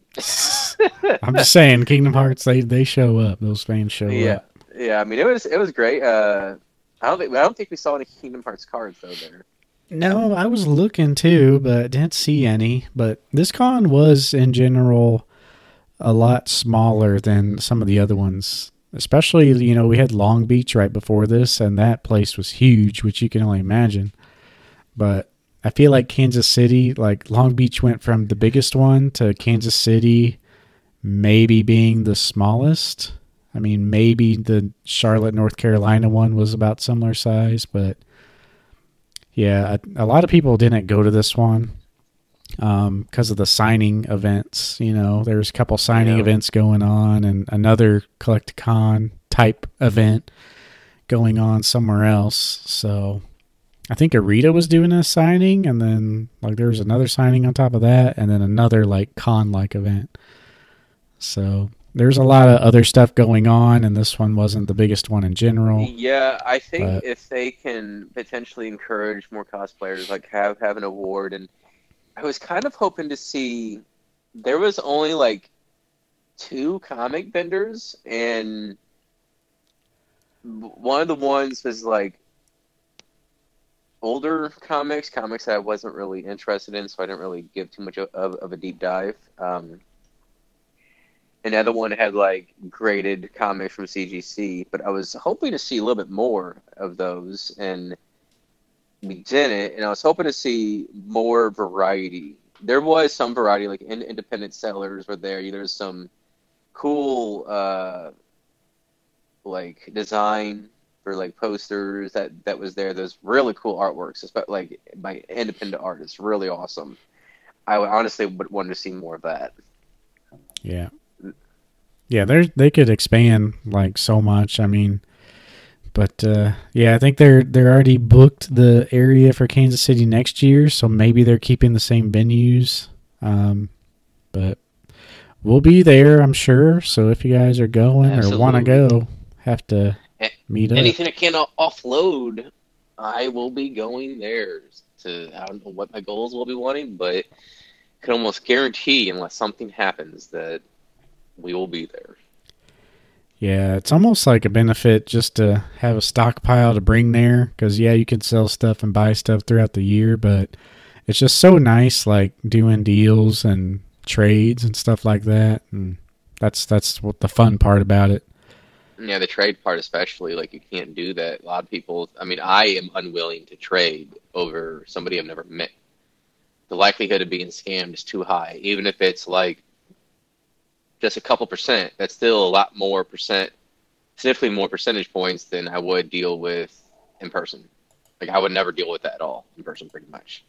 Yeah. And I mean, there are obviously other circumstances you can you can think of, but overall, like especially at, at a venue like this, like I don't have that issue. Like I trusted a lot of these people pretty well, like off off the bat. So the fact that if you are here willing to spend money to be here, I doubt you are trying to fool anybody. Yeah. That was my thought process. Yeah, and with the booster boxes too, I mean, you know, back in the day when PokeTubing was really early, like when I first did it, like 2010 or so, 2011, like you would do trade cards by mail where whoever was more reputable would, you know, the other person would send them the cards first and then they would make a video and then you would send cards back to them. It was like through a mail system, like TCBMs is what they were called, trade cards by mail. And so, uh, yeah, there's a lot more trust because it was a lot less of a community then. If you had like a thousand subscribers, you were huge, you know. And uh, same with the booster boxes now, like with the trust issues of being resealed and not, you know, it used to be you only had to worry about buying it yourself that it was legit. Um, selling it, you could throw it up on eBay, and then you know you could sell anything on eBay. But now you got people complaining when they open the box and they don't pull anything. So that's changing too. So it's just a lot of things changing. A lot of my mindsets are changing, and uh, you know, really, I took a step back and just once again just buy what I collect. You know, I bought a few set cards, I bought a couple cards on my wish list. I'm just really going to focus on my goals and uh you know, not really worry about too much else because the too much else is boring stuff like sealed that is sketchy now anyway or stuff that I end up trimming for my collection later on anyway. But what what was your biggest takeaway? And then I guess we could pretty much wrap up the the main. Well, one of the things I also noticed was there was no video games, and I thought that was interesting because some of the video games that we saw there were there was a lot of WATA, and a lot of people are probably familiar with the whole issue with the WATA pyramid scheme essentially that was going on and a lot of their product has been great and is out there. And it's interesting because some of the prices some of these people are asking for are so ridiculous. And, they're in a WATA case. Um, and at this point i don't know how you can actually give any WATA graded copy validity. But i was i would like to see like a retro game. More vendors like that. Uh, now i just want to add, add, add that on real fast. Now my biggest takeaway of this is the Pokemon hobby is in a great, great spot. That was the main thing. Even though, yeah, there was issues with like there's clearly a WotC and modern divergence. It was never more evident than seeing it firsthand. And it's it's you almost could argue in some ways maybe modern has much more people than WotC. I mean, a lot of people like WotC, but there seems to be a lot more focus on modern. And I think that's fine. It's just starting interesting to start to see Pokemon being big enough to have several demographics within the market and strong enough demographics to be able to very easily influence. And I thought that was really interesting to see, and it was also kind of a reminder that I am getting older. yeah, I am no longer the spring chicken I thought I was. I mean, I'm still young. We're still young, but like, we're no longer the maybe, youngest demographic anymore. Yeah, maybe we have those goggles on that we can't see that, but I mean, yeah, we were talking to Bone Club Collectibles for a little while, and you know, he was just like us. He's like, you know, I can't believe that I could have a like a mint shiny Steelix out of my table for, you know, 10% off market value at 200 bucks. And then people want to buy this alt art that just came out a month ago that, you know, doesn't show the same promise. It's not as cool. Like, essentially, he had like the alt art that came out a month ago for the same price. And he couldn't believe how like you know the Steelix sat sat there 10 percent under value, while that sat there at market value, and people want to buy that stuff more. So yeah, in general, we're in like a massive downtrend because we were so hyped up, but it's like modern products and you know especially alt arts are all the craze right now. I mean they're they're still very strong, probably almost hyped as they ever were. Um, a lot of people were looking at um, people's what was it? The guy had Eevee Heroes boxes, and there's a lot of interest in those. They were sold out the second day. They were. There's only there's only like one or two left, and I almost bought one, but he had his uh, he had like his sticker on there, and I was like, I'm not buying it to open. It would just be strictly to keep sealed. Yeah. So I didn't want it because of it, honestly. uh, but are people that were buying it just to open it, which is a great set to open, by the way. Definitely recommend. And I hope they enjoyed it. Yeah. But so yeah, we're, yeah, the, we're in a big downturn, but I mean, there's a lot of activity going on despite that. So mm-hmm. it's very, it's a very healthy downturn, if that makes sense.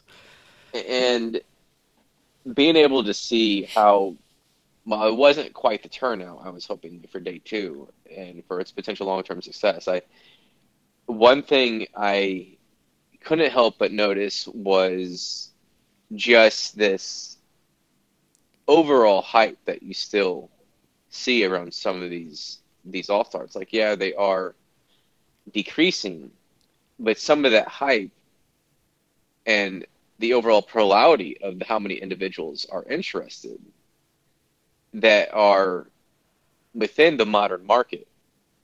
And you almost have to wonder like is modern that much higher right now than than, than? Like sometimes like if you if you're in your own in your own like bubbles, you, you lose track of reality. And you know, Nathan and I, we're in a lot of areas that has a lot of people that like WotC and early Pokemon.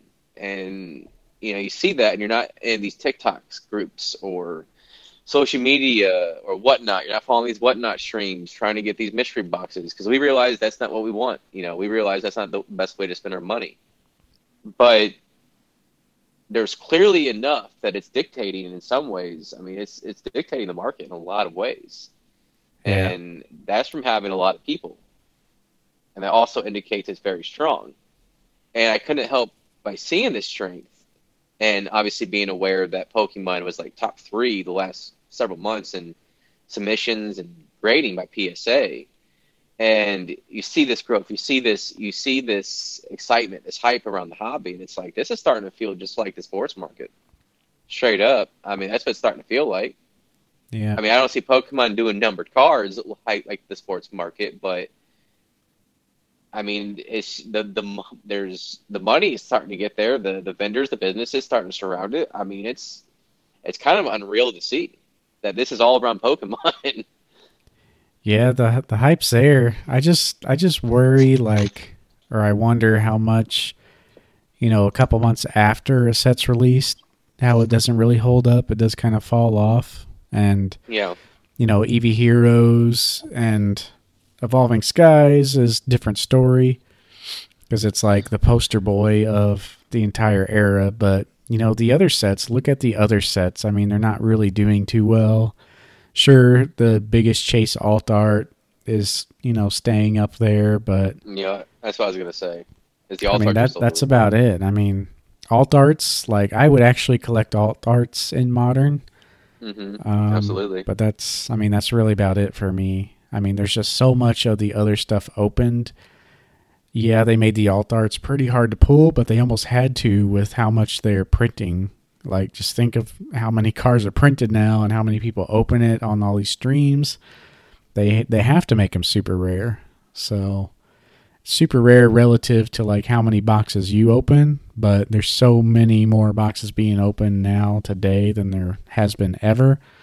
So it, it makes sense. Um, but yeah, I mean, the only other thing I have that we haven't touched on is the uh, little Lorcana news. Oh. If Uh, I- I will- to touch on well, I that. say- Uh, real fast, there's one more thing I wanted to say about the event. Um, so one thing that this is just one person and a vendor would confirm this story. How apparently there's amazing deals to be had for the early access. We ch- chose not to get the early access. We weren't sure if it was worth it.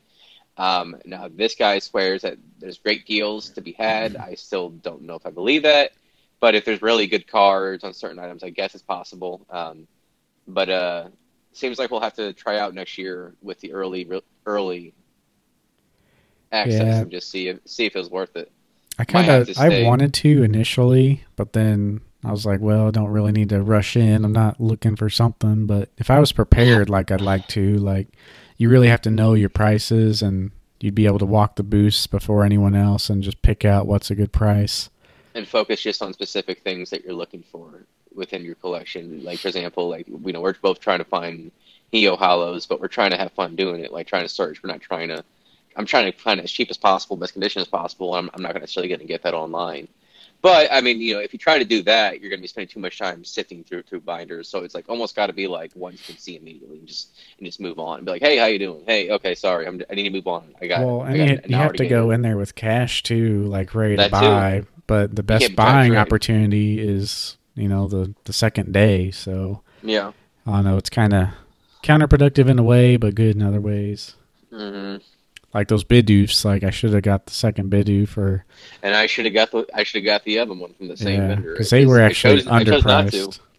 Yeah, and we realized that later, like or like that same time, like I didn't realize that they had shot up to basically 300.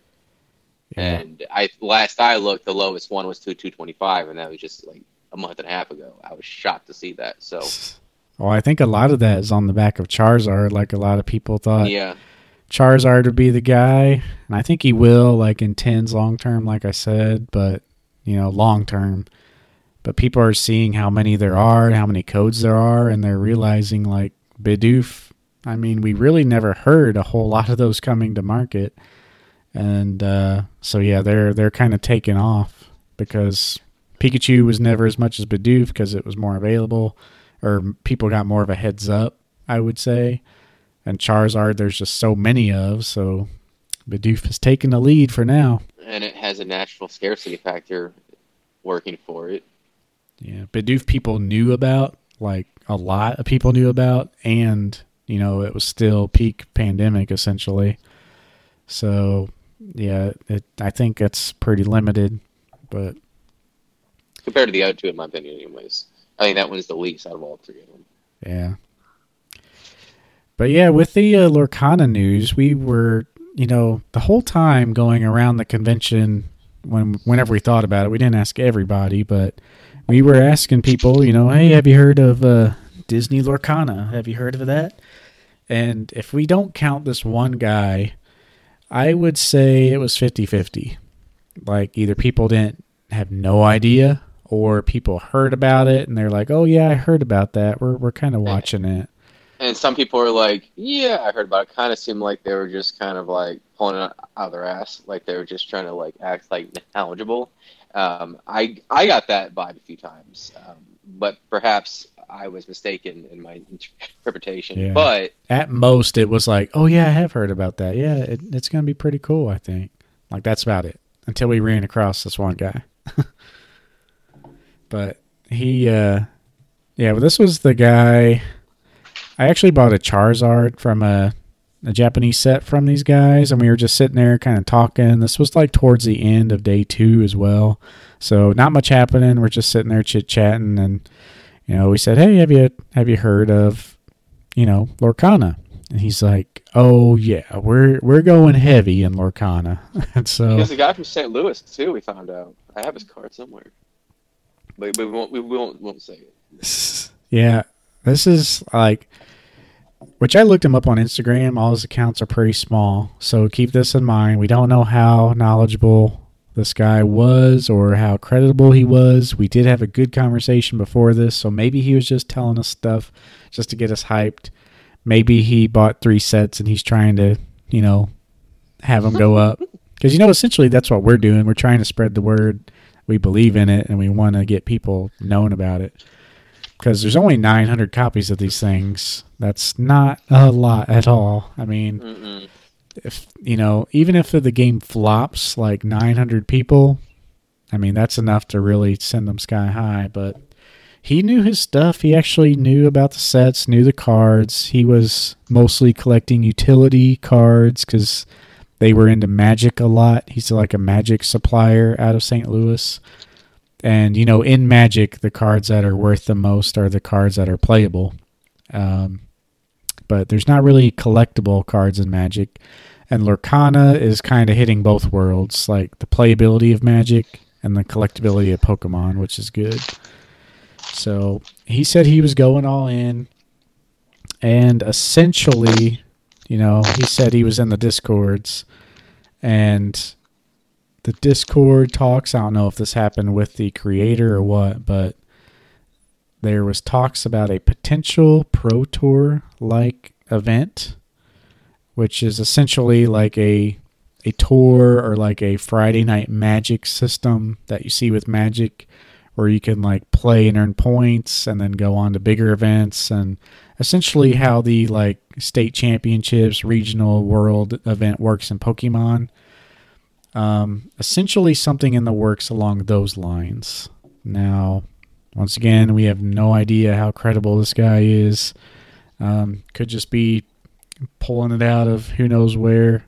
But when he said that, I mean, it honestly gave me goosebumps because, you know, that's where you think of things heading with a card game like this, trying to be competitive. But, you know, it, it's just good to hear someone else think that. There's a vendor at like one of these events and who's like really into it. So who knows? I mean, it's got some crazy potential for sure. I mean, that's easy to see, but if something like this happens, it's going to be nuts. Yeah, I'm uh, actually have my cards with me right now, and uh, just got my Mickey promo in today, and this was the reason why I didn't spend that much um, at the event, and I'm actually trying to sell some of my stuff in part to get a second one. I don't know if I will be able to do that in time. We'll see. One of the people I was trying to I was trying to sell to did PM me right as we began our podcast, so I wasn't able to see it um, if that deal is going to go through or not. But I'm trying to get a second one because I believe in, in it that much. And if not, I'll just get a bunch of more Mickey promos because I thought it was a 10, but then small little edge wear that might make it go down to nine, maybe even worse. It's like it's in your perfect card beside that one spot. Very, very disappointing, and couldn't even see that in the photos. Want to be able to see that in the photos. Um, it's just it's so small, but such it's. I mean, it, it could go either way. It could be a ten, could be a nine, could be a six. Yeah. Uh, it's, It's- like a, it's like a 30 30 30 but i mean these these cards were all made in crap condition like like they weren't the best quality um but i mean they are gorgeous. Like the the foil ones of the d3 d23 expo set is just i mean jaw dropping i mean it's got that aesthetic feel of pokemon out the gate. And Yeah, uh, it's that's notable it's awesome for sure. And then uh yeah, just seeing the prices they're going for, which I'm actually looking them up, up now, which I got a Yeah. little I got a little update for you. one sold for 3000 but i'm not so sure about that one Well, yesterday they were 2100 it looks like. But today and the end of like last night, I see 2600, 3000. Here's another one. Uh there's a Elsa that sold alone for 449. What? I didn't get the notification for that. Oh, It does see, it, that's that's probably going to be, in my opinion, that's going to be the card. it has a lot of silvering though. It has those silver dots that I was mentioning. Well, But it might not be worth it, but Here's well, a I mean, signed one Here's a signed one with a Mickey that sold for three thousand nine hundred. going ham. Here's a, See, another I- one three thousand with a signed booklet. See, I I- with with with mine, Like whenever I, I just do like this set of six cards. I I looked at it unless it, this is in the last like hour or two. That's interesting because I didn't see the 2600 one or the Elsa being sold either. Um, the Mickeys are still relatively affordable. Um, we, I guess, got they're they're time. pushing at 300 now with like the non-signed ones for buy it now. Well, you can still get like if you look at the auctions, you can still usually get them around uh, under 250. Um, yeah. But yeah, the these sets, I mean, you know, here's here's okay. I'm just gonna go ahead and say my opinion on it. Um, I don't really consider ourselves social media influencers. I'm not saying anybody should go stretch themselves to buy this item. I do not advise that. We're you know we're not financial advisors, but here's my opinion on the set.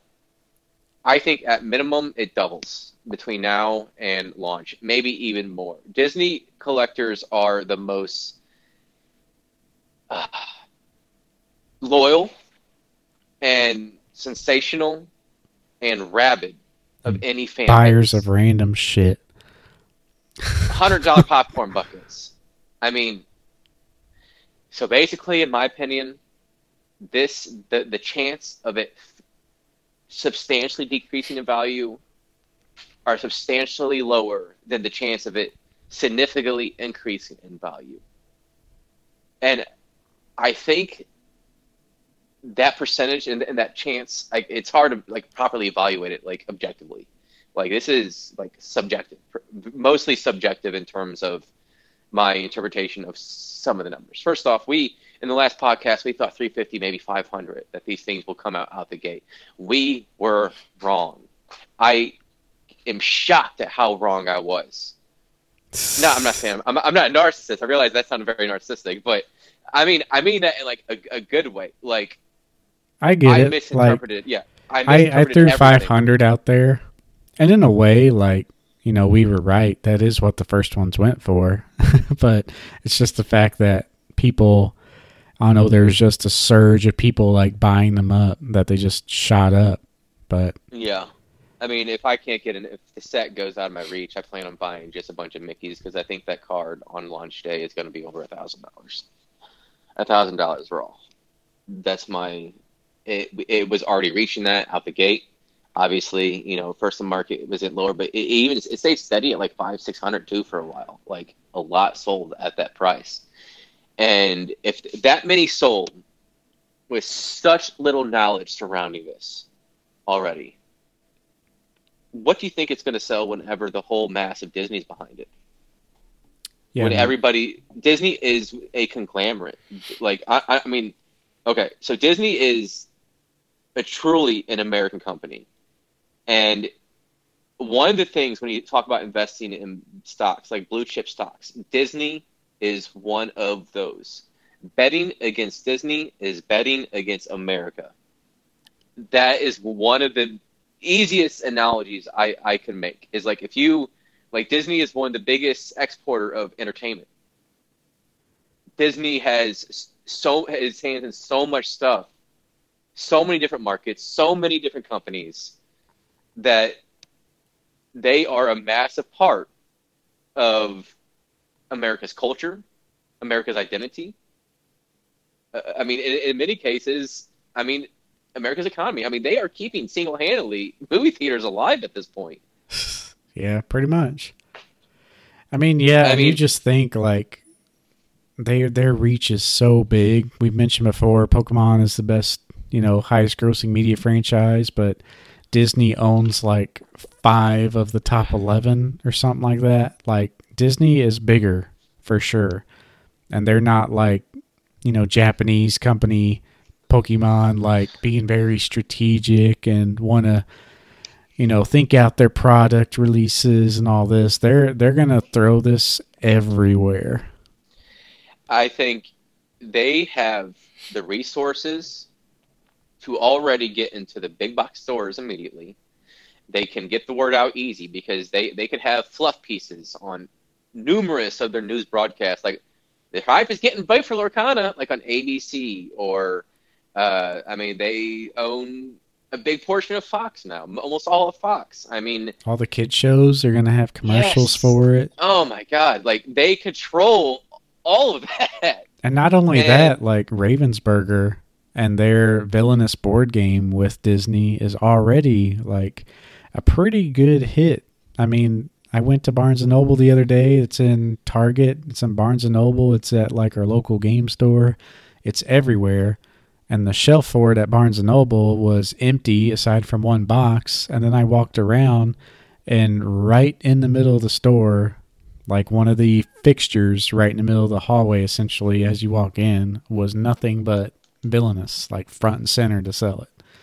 It's a pretty big seller. I think the Marvel sold like three million copies or something like that. Or maybe it's the whole villainous line, but I do know they've done amazing. There's a reason why Disney is trusting Ravensburger to do this. And I mean, you hear you hear these creators talk, and I mean, they're doing everything right. They are doing absolutely everything right. And I mean, people are all like, you know, like they're hesitant, right? Like, and it's like, you know, don't hurt me, sort of, sort of vibe. And people want to jump into it, and people are already jumping hard into it. It has the potential to be more playable than Pokemon because most of us collect Pokemon. And, you know, Pokemon's trying to get people to play it. It's potentially simple enough to be to, for anybody can play it, and relatable to anybody to play it. Parents can play it with their kids, and parents can have fun too because it's the same character that they knew or that they know, and because that nostalgia factor is already there, they already have what Pokemon has spent the last 25 years building. They got four generations of that. Yeah. I mean, they already got the nostalgia factor. They that, that's let's just get that out of the way. Like they already have that. And we see these foil on these cards. They got that foil down already. They got that that beautiful aesthetic feeling. And the design, at first I was unsure about the card's design, but honestly, the more I look at it, the more I like it. Like I like the design of, the, of their cards, so they got the aesthetic feel. I mean, if if that gameplay goes down, boom, there you go.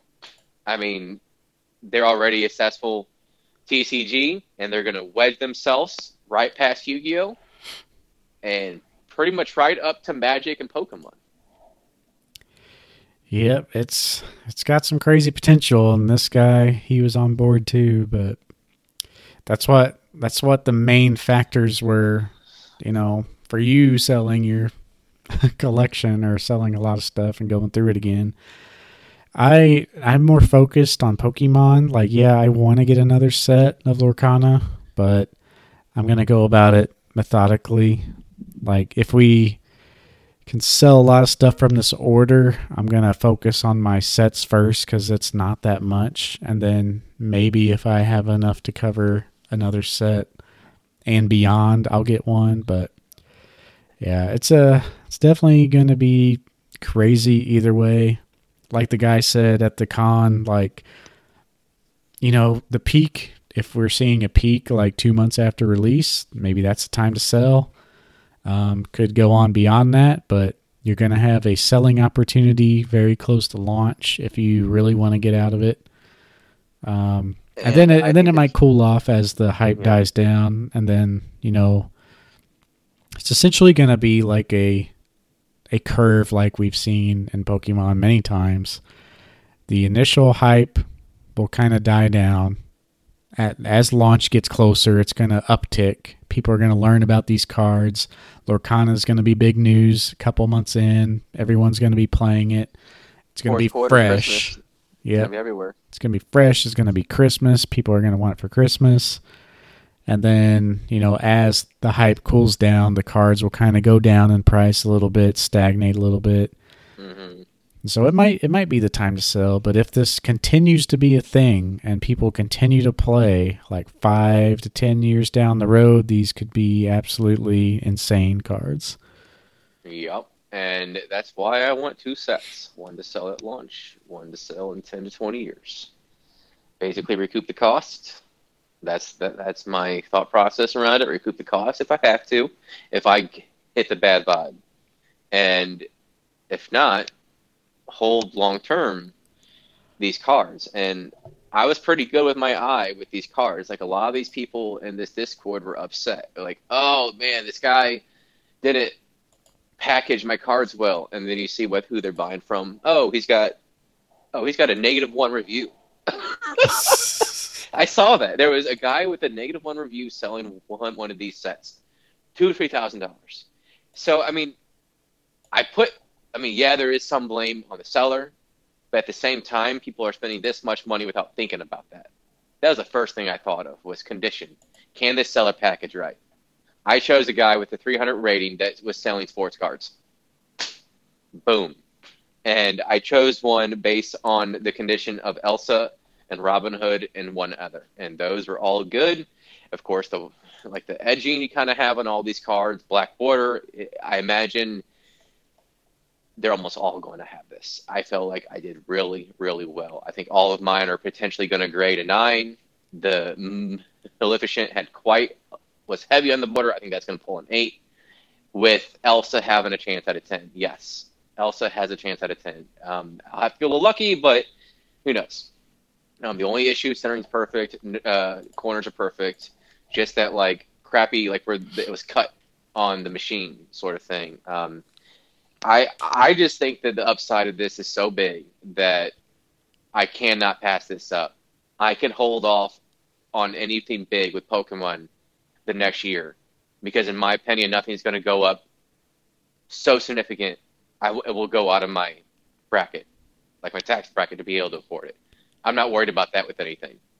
I'm not worried about after seeing all these cards and how accessible, how easy it is to get trades, to do all this.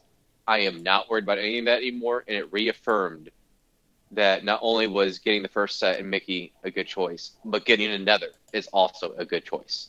Now, again, do not do that to overextend yourself to try, try to get on this hype. That is very, very dangerous.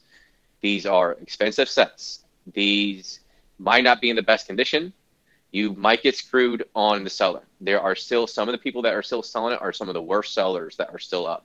And that is notable because eventually that's going to be who's the primary thing. The sellers that are so oblivious to the price of the market, they're just like, oh, oh, eight thousand dollars. I mean, you know that that sort of issue. But it's crazy to see. I believe in it. Yeah, it's crazy to see how like healthy the discords are and everything right now. I mean, there's people talking in it right now, just discussing things. I guess Miller, one of the designers, you know, they asked him on Twitter. I, I guess Twitter's the place where they're most active for some reason. Um, they were asking him if there's going to be a first edition stamp on the first chapter cards, and he said he basically uh, can't comment on that just yet. But I think they're undecided, and I think there, you know, there's a reason. There is a reason why Pokemon no longer d- does that, and I don't. Disney really shouldn't be doing that. I think it'd be bad potentially out the gate because everybody's going to be like Pokemon First Edition, Pokemon First Edition. Although more people are going to be keeping it sealed, nobody thought Pokemon would be worth anything, so a few people kept them sealed. Um, but it's still the first edition of Disney Lorcana, you know, the open TCG. It's going to carry a pretty penny, even if people are hoarding it. But I hope they, they don't go that route because it's going to get ugly if they go that route. Yeah. Um, and it's going to be bad look for the TCG out the gate. So I think they should stick to exclusive promos. They either have no playability or they have a other variant of the same card, like all arts or something like that, or have another variant of the same card that can be played. Because they already said that any promo that they have will will basically be printed differently, but still playable as a different card, like without the stamp.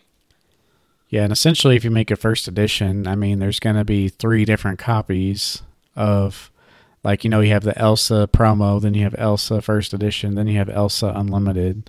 So I think they already meet that collectability factor with these promos, but you know, they're just going to have to come up with a way to distribute them, you know, every so often, which, you know, they have plenty of events, plenty of products to sell that they could toss them in, so and you know, you'll no doubt, especially if it kind of enters like a Pokemon sort of thing, they'll have exclusive promos in their parks.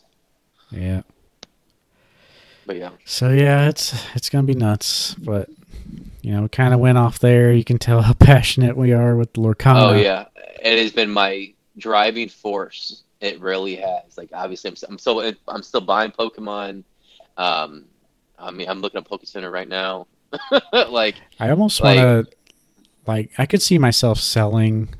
Like, I like it and it's solid, but I almost want to buy two so I could sell it like in the first hype. Like, like you said, but I mostly want to buy a set, like another set, because my Elsa has like some spots on it, and the Maleficent Dragon has some spots on it. Like, I almost want to like keep the better versions and then you know sell the other ones pretty quickly and then just have one set just for fun but yeah.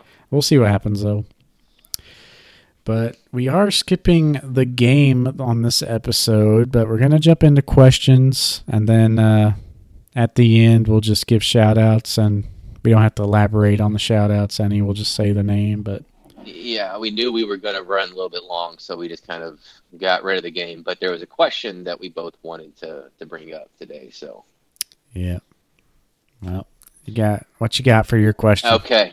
So, this was, as you mentioned, this was going on at the same time as the KC Con. And there was one of the artists was the uh, Kouki Saitou. Um, and he's a big time artist. Like he did my RCS card, uh, RCS four, AR four, the Ice one, and he did like the Poncho Pikachu. Like I mean, almost every major promo was was almost him. It, it seemed like um, really huge, huge in the Pokemon uh, community, and he was doing a signing in Baltimore, Maryland, and it was disastrous for some people. Absolutely disastrous. It sounded there's people who waited apparently eight plus hours in line for a chance. Like 5 a.m. to like people that got in line at like 6 a.m. and they still couldn't get through. I mean, Yeah. There's some people that waited, I think, six hours and then got cut from the line. Like the people who got the signed stuff had to wait longer because they had to go through the line. But essentially, you know, the first day it was kind of mixed, but the second and third days were horrible because people saw what happened and it just got worse and worse. Essentially, by Sunday, people were lining up at midnight for the signing in the next day. And if you weren't there by 2 a.m. to wait, you pretty much got cut off. Like at some point during the signing, when they actually started the next day, after you know you already waited there six hours for them to open, they counted the people in the line and said, "Okay, we're not going to be able to get to you. You're it. You're you're cut off." And like the person, the last person who didn't get cut off got there at like 2 a.m. So I would have been furious if I had to wait six hours. Like absolutely furious. Yeah, so essentially, just to get a signing, you had to be there at 2 a.m. and then wait six hours to hopefully not be cut off in line to say that's it. But just miserable Okay. experience. People got multiple signatures who like waited all days, and then there's people like casual people who can't do that, like have kids and stuff who didn't get any. It was just a nightmare. Well, with that in mind, would you be willing to spa- spend eight hours in the line for a Pokemon artist? Uh, I think I, I think I could. Like, it'd be no problem with me. I got pretty good stamina with that stuff, but I don't know if I would. I probably would if I really wanted, like, if I loved the artist and really wanted one. I I could do it for one signature card, but I wouldn't be waiting in line all three days. Like, that that'd be way too much. But I could do it for one just to make sure I got one, but I'd have to know like I'd be guaranteed to get one. Yeah, I wouldn't be like I would like throw a scene if I found out I waited like six seven hours in a line and I wasn't even going to get it. Yeah. Um, So I would probably like wait even longer and make sure I was one of the first people yeah, just because of that situation, but That's what I would do as well. Um, you know, if I could have multiple copies signed, or not not copies, but cards by that artist, um, yeah, I'd I'd do it. it. But if it's just like a one, no, absolutely not. But if I could get like at least two or three, yeah, three preferably. If I did that long, and I would, it would be worth it. I mean, there was somebody that was trying to sell an RCS A- AR4 with uh, it wasn't even a PSA 10 like like mine is. It was a authenticated um, cookies high too, and they were trying to get 1200 for it. I mean, and that's the AR4 is the most difficult one to grade in a 10 uh, of that from that set as well. Um, but I mean, you know, if you'd fly out of the way and you had several cards that were worth sign and one free collection and maybe sell to anybody, I mean, you could potentially break even on that trip. You know? Yeah.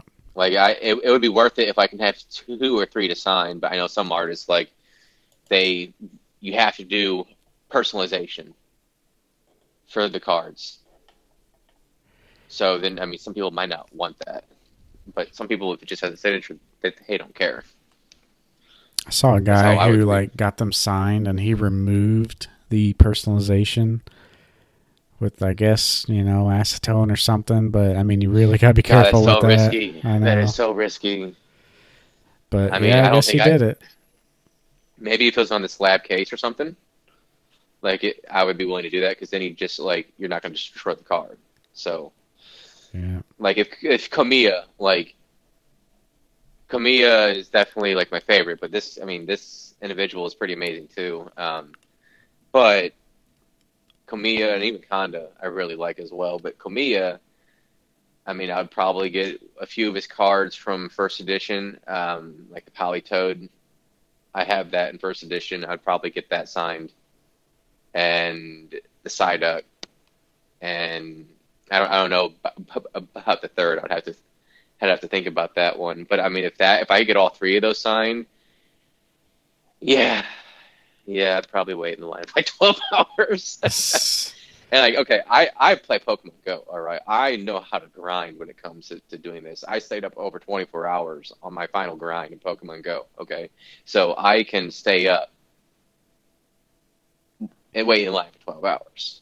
I mean, I would need to be prepared, but I can do it get like a catheter in a bag or something and say back when waiting in line for games was a thing like i did it very often so yeah. yeah. yeah i i mean i did that a few times for like the midnight release and stuff yeah and then best buy for when they made the black some amazing black friday deals i did that i hate it i don't like it doing that for for stuff like that but this is something that i'd be willing to do it for yeah. And but this situation that that they're describing, um, I would have never allowed myself to get in that situation, but I wouldn't do it if it was like that. Like you'd be like, "Oh, sorry, you've reached the limit for today." I no. Wait yeah. six hours and you don't even get anything? No, I would no. I absolutely not. I would go off. I, I really would.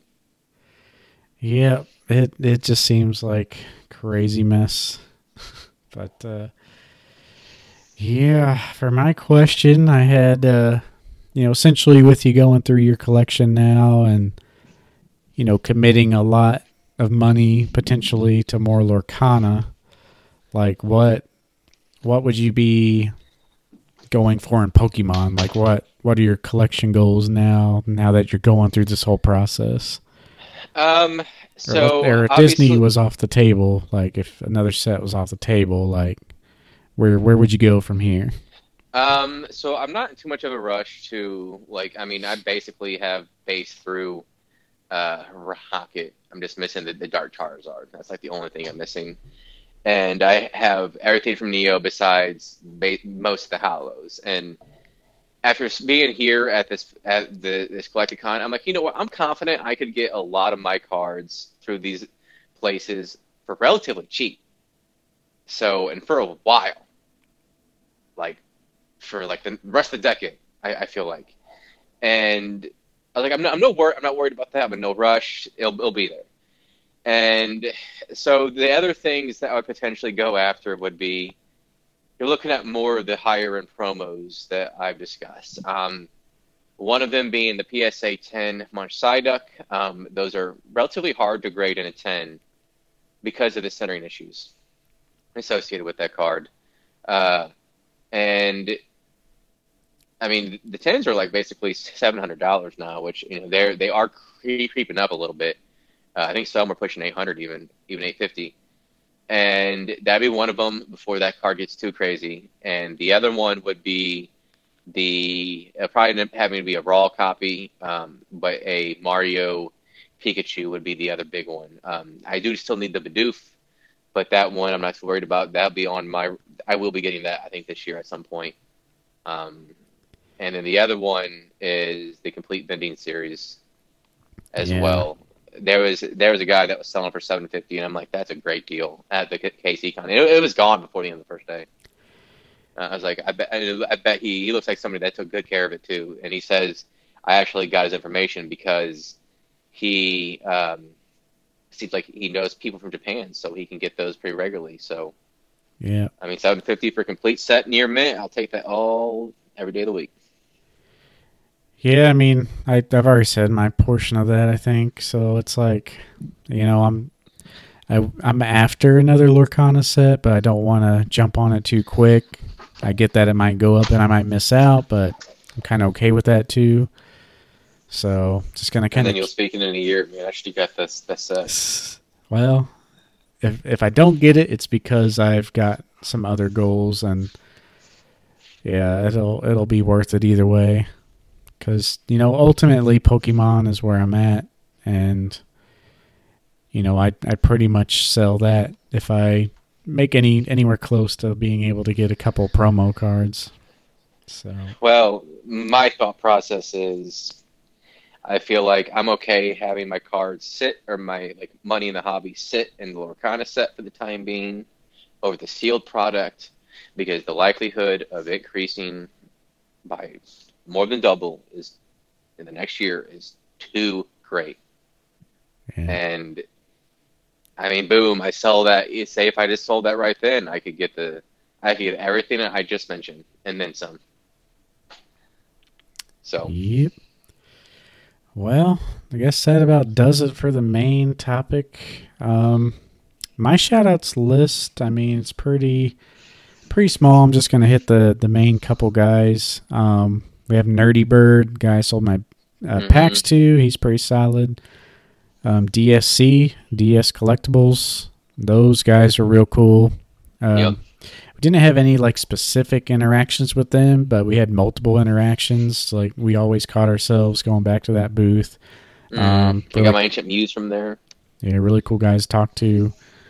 Um, Bone Club Collectibles, aka Cubone is metal, real solid guy. He bought my sets. He's a genuine collector. They really went to a good home. He made a Instagram post about him already, and I shared it, and definitely well deserved home there. And then I have Win Condition Games. Um, these guys were like super helpful. They had a lot of Weiss Schwarz cards, and it's like a market that I've been interested in, but haven't really dove in too much. And he was real helpful, you know, showing me some Japanese sites and all that. And uh, pretty solid guys there. I bought a Espeon Neo Holo from them, so really Man, they nice had a bunch copy of there. Verse series cards too. Yeah, they had they had a lot of stuff. But uh, anybody else that I missed that you want to touch on? I mean, you hit um, DS Collectibles. Um, they did great, uh, great value from them, and they're just really pleasant to be around the whole entire time. Um, Gamers Gateway KC, he was a really chill guy. He was down to earth. He really loved the hobby, and he gave me a deal on some. Uh, I mean, it was just a bunch of co- comments from from Neo, but he gave me a great deal, and I, I thought he was he was really really kind.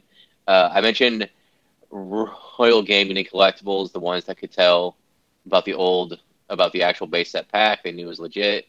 Thank you. Thank you. I, I, I appreciate that. I mean, it, it is what it is if you wouldn't have bought it, but it was nice to be able to ha- add that to the nice weekend. So, and I believe that was it. Oh yeah, Squeaks. Squeaks. Uh, he bought some of my seal product that I had to sell immediately to try to get the set as well, the Disney set. Thank you. I couldn't have gotten that set without you. I really appreciate it. Yep. Bring back the podcast. Just make it make it a solo thing. You don't need anybody. just Just just talk on your own. You know that's cool. Like like we I we I really like Squeaks. I he seriously cares about this hobby. He loves it. He's a serious, nice guy. I yeah, I don't have anything bad to say about him. Yeah. All right, y'all. Well, that's gonna do it.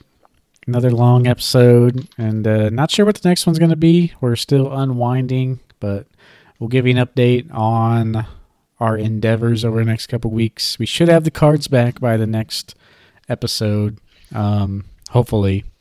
Uh, check out on my IG and YouTube. I'll be opening them on camera and showing you guys. But other than that, we'll see you then. We'll see you next time. Peace out.